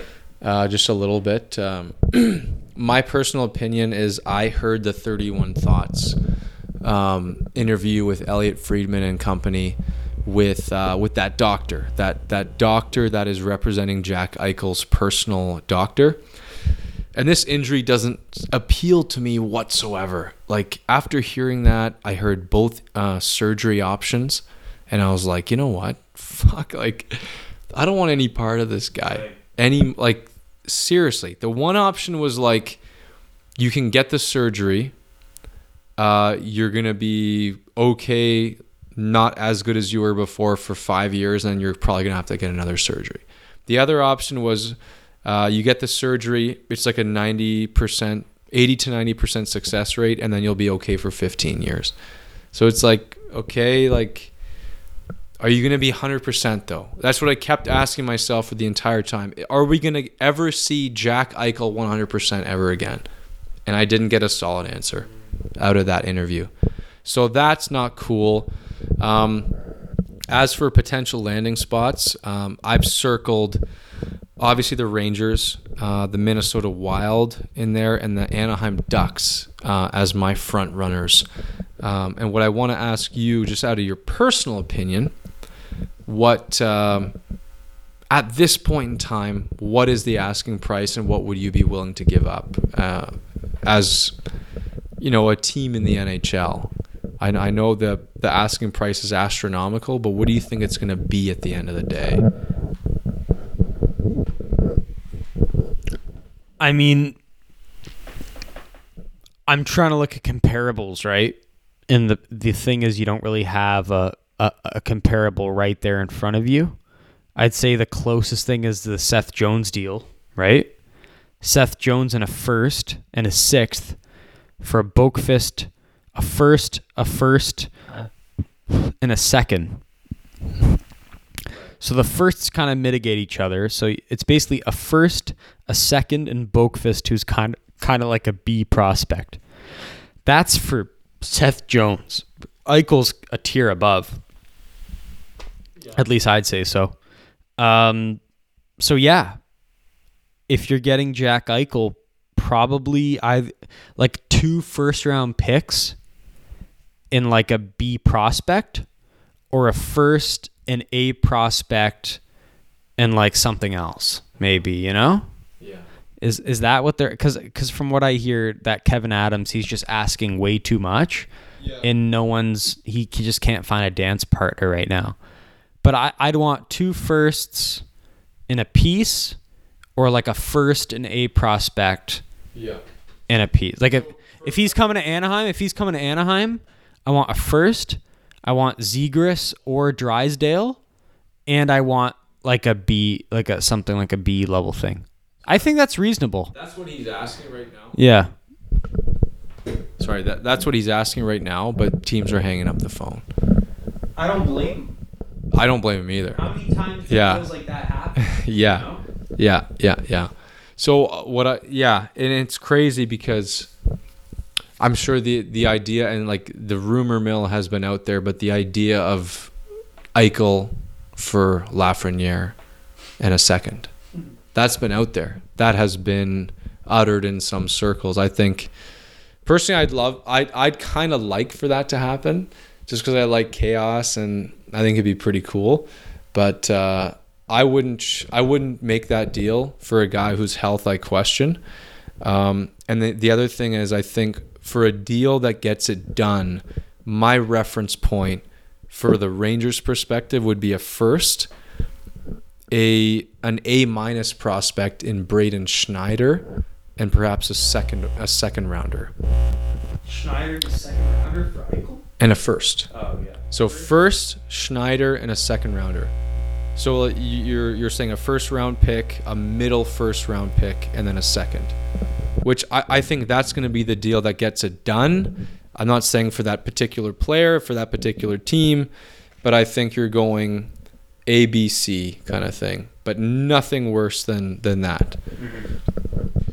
So aside from the speculation, so do you do you think this has to happen for October, or would would you not be surprised if the season starts a month from now, and and he's still a member of of the Sabres?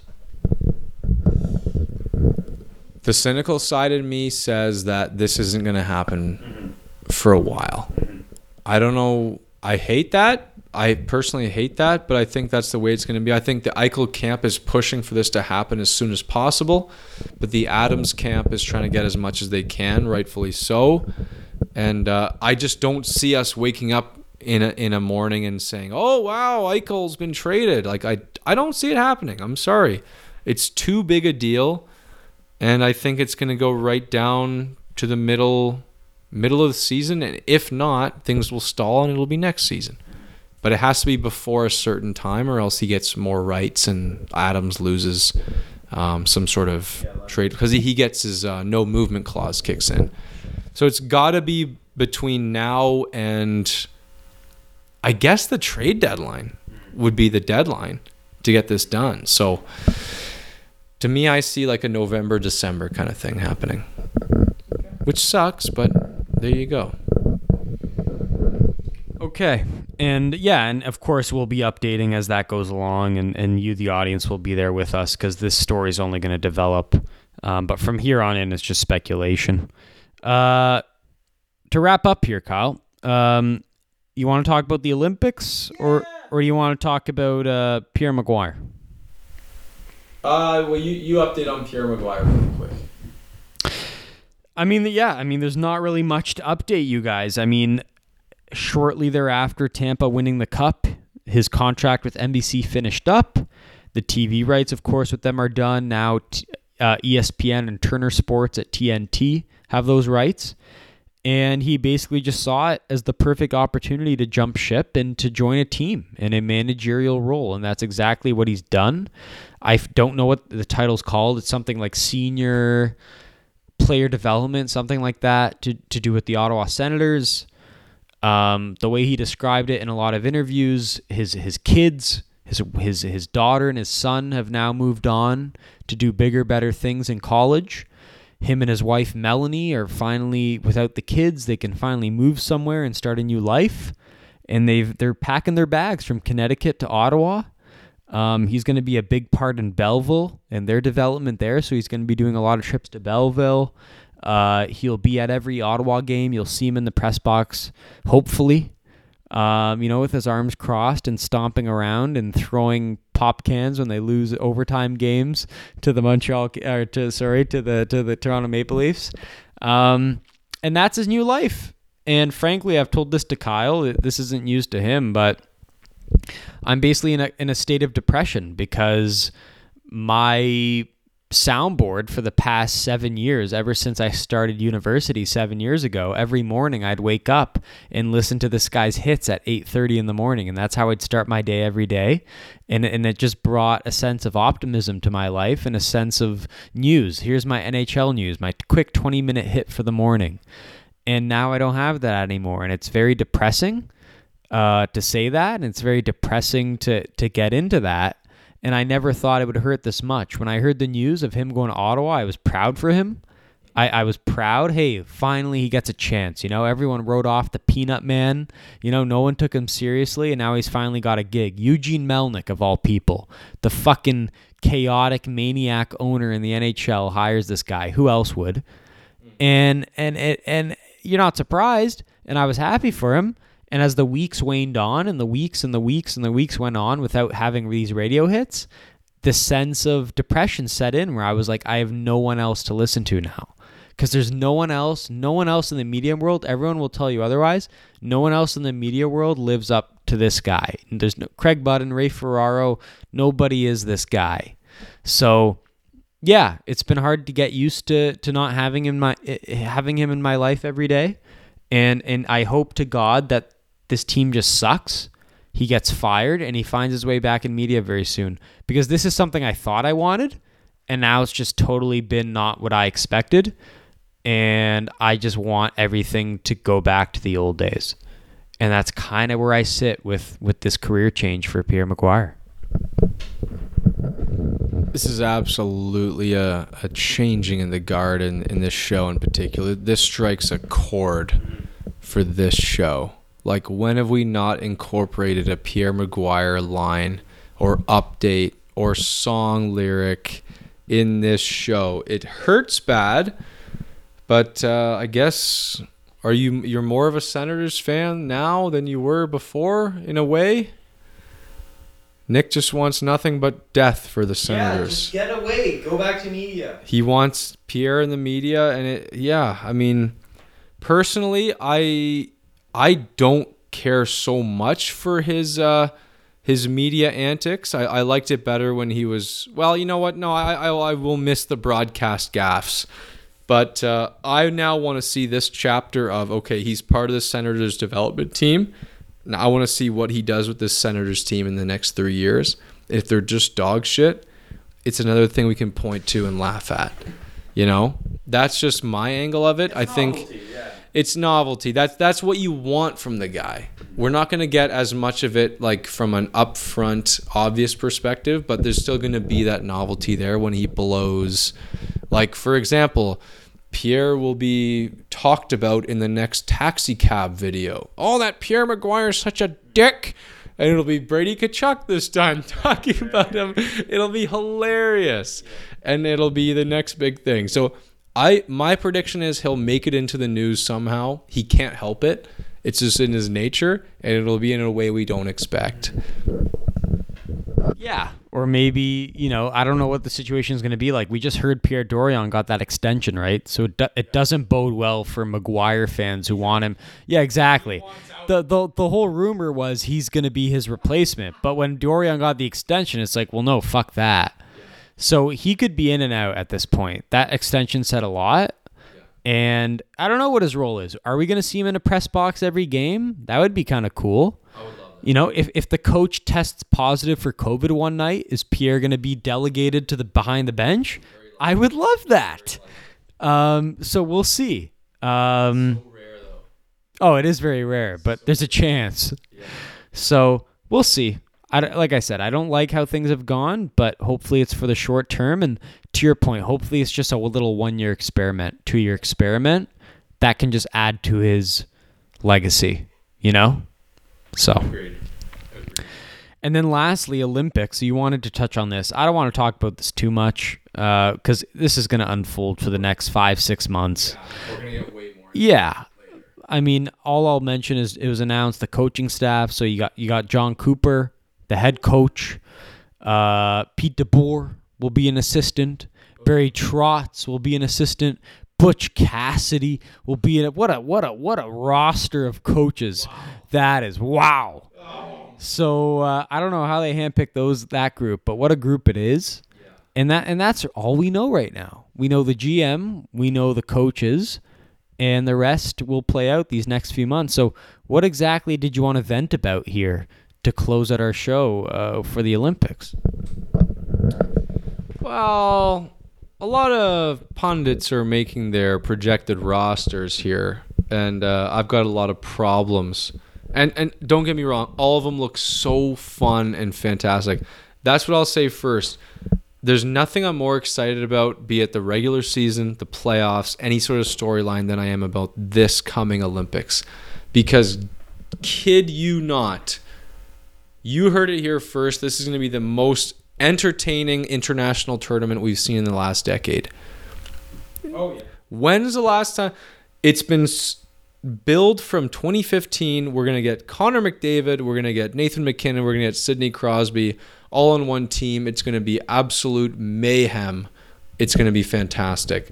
So, what I want to start with is by asking you, first of all, what would your first line be constructed like? It's the most important question. It's what the fans are dying to know. Well, I thought we did our picks like a few months, like eight months ago. No, no, no. I had my picks. I mean, I, I just can't remember. As of now, off the top. I think I had McDavid and MacKinnon on the same line. Okay, and we need a third. And then I had a winger.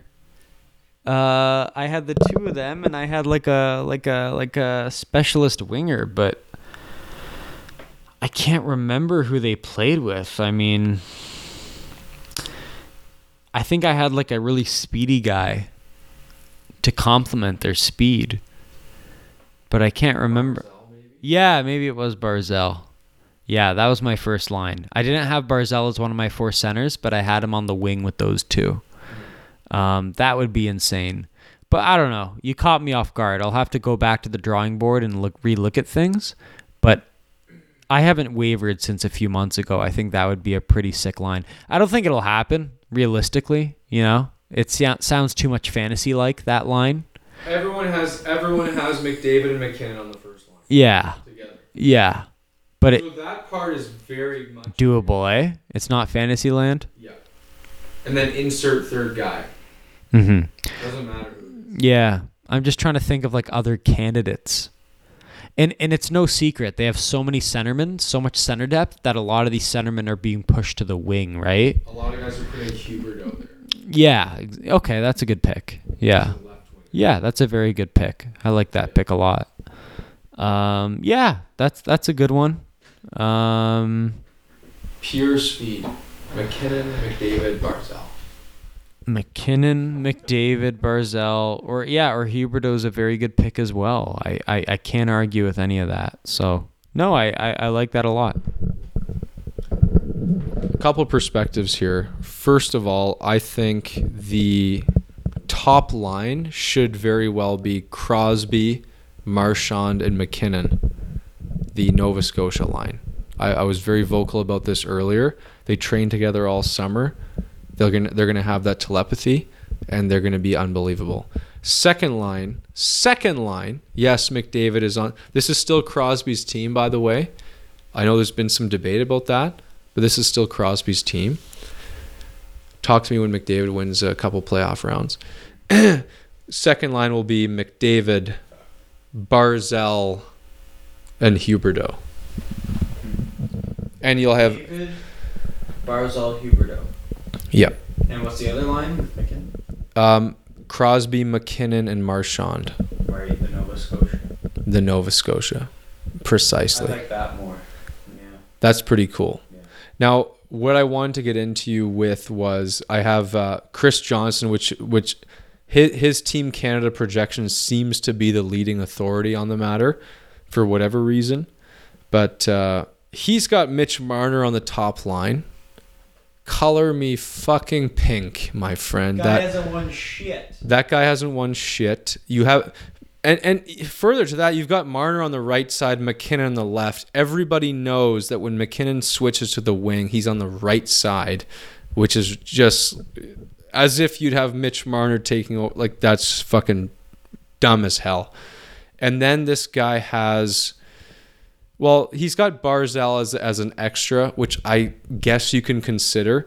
But the worst thing that I've seen, and I love the player, he's got his defenseman laid out in a decent way, but he's got Bowen Byram as an extra defenseman on this team. guy can't even crack Yeah. in the playoffs. What is that? What is that? He actually thought he sat down with his fucking all his data, all his f- brain power, and he thought, I'm gonna pick Bowen Byram, and I'm gonna leave all these all-star defensemen on the table. Bowen Byram. Bowen Byram. You caught me off guard with this. This guy is a leading authority on this matter. That's shocking. Darnell Nurse did not make his squad, but Bowen Byram is the extra. The fuck is that? What is that? That's like saying Lafreniere will be the extra forward. I'd more I'd more likely to believe that than Bowen Byram. I'm sorry, I love Byram, but that's ridiculous. Yeah, but the guy just made his debut a year ago. The guy barely made his debut and he got injured. Yeah, that's uh, that's shocking. I don't So- buy that. So yeah, crazy. So the other uh, Olympic news that I have to bring up, and we chatted a little bit about this, but you go you go around, you look at all the the hockey superpowers, and you're all impressed, and and ooh, that's that's gonna be amazing. It's gonna be hard to beat. But then you look at Russia, and you realize 2004, 2000, 2004 was a very important draft for the NHL because they took a guy in Evgeny Malkin in in the draft. Evgeny Malkin will be the number one center for Russia. Can you can you guess who the hockey writers has as the projected number two center for Team Russia at the Olympics? Number two, behind Evgeny Malkin.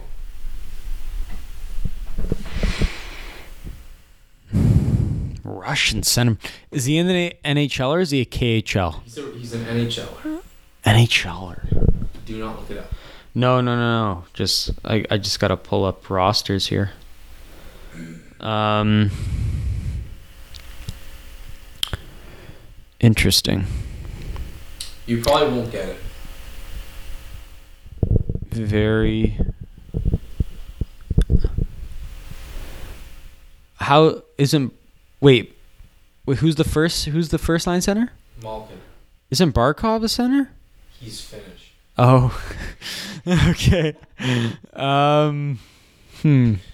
Uh, uh, interesting. Interesting. Yeah, I'm looking at. No, I'm looking at just rosters. Like I'm just looking at like teams. You will not find a Russian center at the top of it. That's shock. Kuznetsov? You could make that argument, though this guy doesn't have it on his team. East or West Division? Is he in the East or does he play in the West? Nick, I don't even know who this guy plays for. Really? Okay, well, tell me that. I think he plays in the East.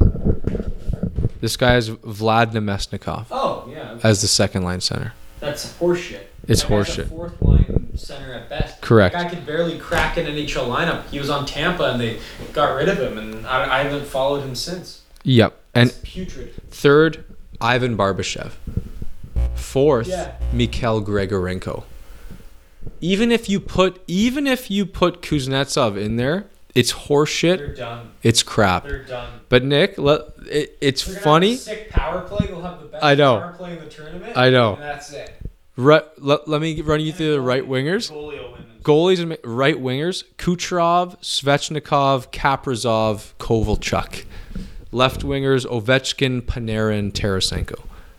It's so different. It's so different. Like you have star stud power on the wings. Goalies, yes. Centers, dog shit. It's crazy. It's crazy. Russian development, you can see favors a certain style completely contrasting Canadian development, which favors centerman. It's completely contrasted. I, I'm almost unsure which team I want to pummel to the ground even more the Russians or the Americans. Because, like, that Russian team sounds so, like, hot doggy and just, like, horse shitty that, I, like, I just want to muck them. But at the same time, like, if Auston Matthews plays for the Americans, I just want to muck them too. Yeah. You know? Who do you want to beat more? Well, yeah, that They're such dislikable adversaries. there's such dislike. See, now the the strength of the Americans is undoubtedly on defense. Like the defense of a Jaccob Slavin, Charlie McAvoy, Seth Jones, Adam Fox, Ryan McDonagh, Quinn Hughes, Zach Werenski, John. Like their defense is the best in the league. In, Is best in the tournament. There's there's almost almost unarguable. However, Jack Eichel's health will be a huge key contributor to this. Because after Matthews, you have Larkin, who's good, JT Miller, who's good. They have Jack Hughes here as a, as a as an extra, who's we'll see. But uh, and then you're running into the same problem. So both Hughes brothers. Yeah, on the team. yeah, yeah, yeah, yeah. But you have to make sure you have to see if Jack Hughes can live up to the billing first. But if Eichel is not healthy enough or is or is not himself, then all of a sudden USA's roster catapults into a just a black hole Yeah. because their center depth doesn't stack up. Because all these that's the thing. All these wingers on Team USA, all the project they're all natural wingers. Canada moves centers to the wing and USA has a lack of centers and, and, and an abundance of wingers, just like Russia. Not to the same extent, but it's very interesting to see. And the goalies are good too, of course. Yeah. No, that's great. You got my blood flowing. That's a ve- it's a very exciting topic, and like I said, we could like it's only gonna we're only gonna elaborate more the next six months. I mean, it's the biggest thing to happen. Eh, like, like it's huge. It's a huge event that we've been clamoring for for so long, eight years in the making. It's gonna be a huge deal, you know and uh, and it's only going to evolve from here on out. So we won't belabor the point now, but certainly there'll be a lot to get into as the weeks go on.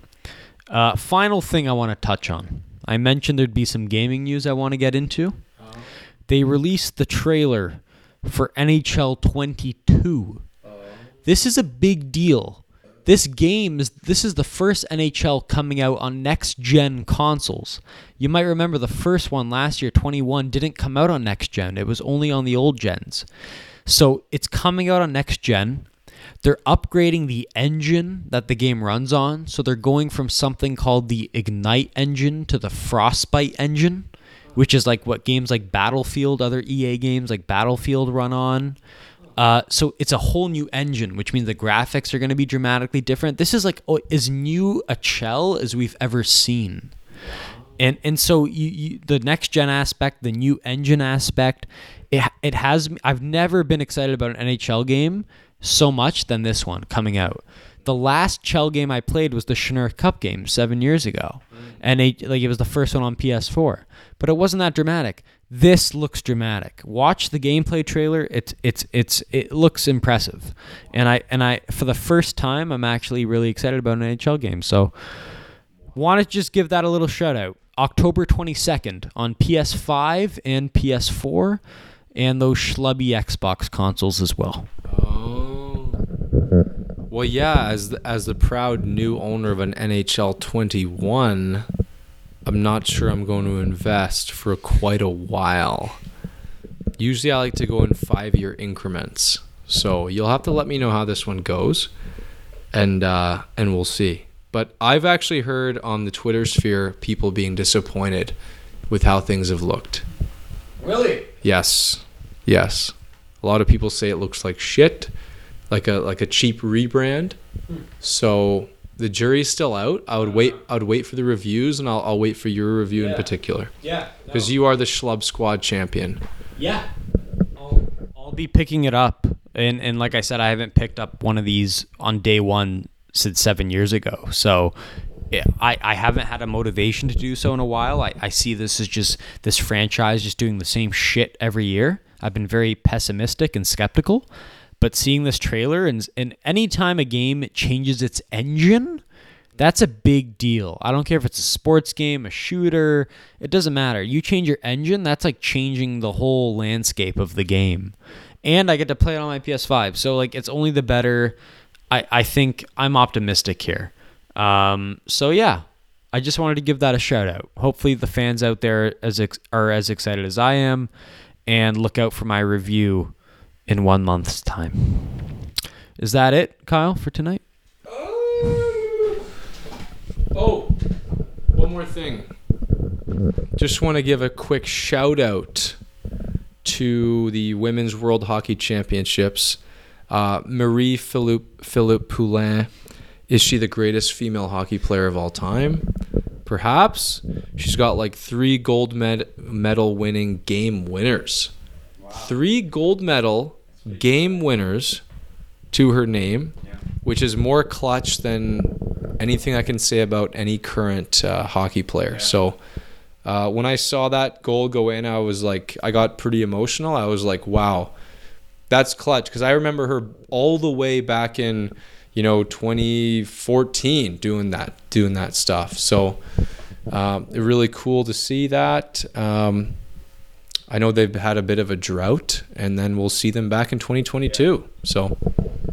I didn't watch any of those games. But uh, but yeah, I, I did catch that game winner, and it was pretty impressive. What a snipe that was! Just coming in and just ripping it in the top corner. Um, she's always been one of the best. I mean, like, come on, like I, I know Hayley Wickenheiser has always been kind of the idol, Yeah. you know, the name brand. the name brand.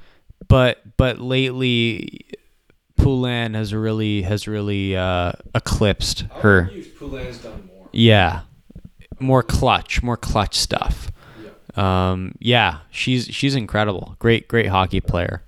Um, yeah, no, thanks for mentioning that. I, it's kind of been lost in these last couple weeks with all the offseason stuff, but that was an impressive win. They beat the Americans twice, so good on them. And we all know how much of a big rivalry that is when the when the U.S. and Canadian women lock horns. So yeah, good on them. Um, and yeah, with that said, we'll leave it on that note. I mean, lots. There was lots to catch up on this episode. It was basically three months of news we crunched into just over two hours here. Uh, we hope you all enjoyed it. We sure did to get back in the saddle here, and uh, and, and and and and get it, shake off the rust and get back into things. And uh, and yeah, we hope you guys enjoyed it too. So from here on out, we'll be starting a new season. I mean, we we got a lot coming up. Stay tuned. We got a season preview show. We're as as we do annually, we'll be previewing every division, ranking all the teams like so, where we see them going into the season here on out. And then, of course, our uh, our uh, annual fantasy hockey special, which we're really looking forward to with Joshua Schechter will be making his return to the show, his much anticipated return to give all our uh, rankings, sleepers, busts, uh, as we always do for this upcoming fantasy hockey season. So lots to get into here. Lots coming up in the next month. I know the season's still a month away, but you'll you'll get plenty of coverage if you stick to us here. So we hope you guys enjoyed. Lots more to come, and uh, it was a pleasure to serve you yet again. So uh, unless Kyle's got some final words here, no, he's good. Uh, we will part ways with you here. Thank you for tuning in. And as always, good night.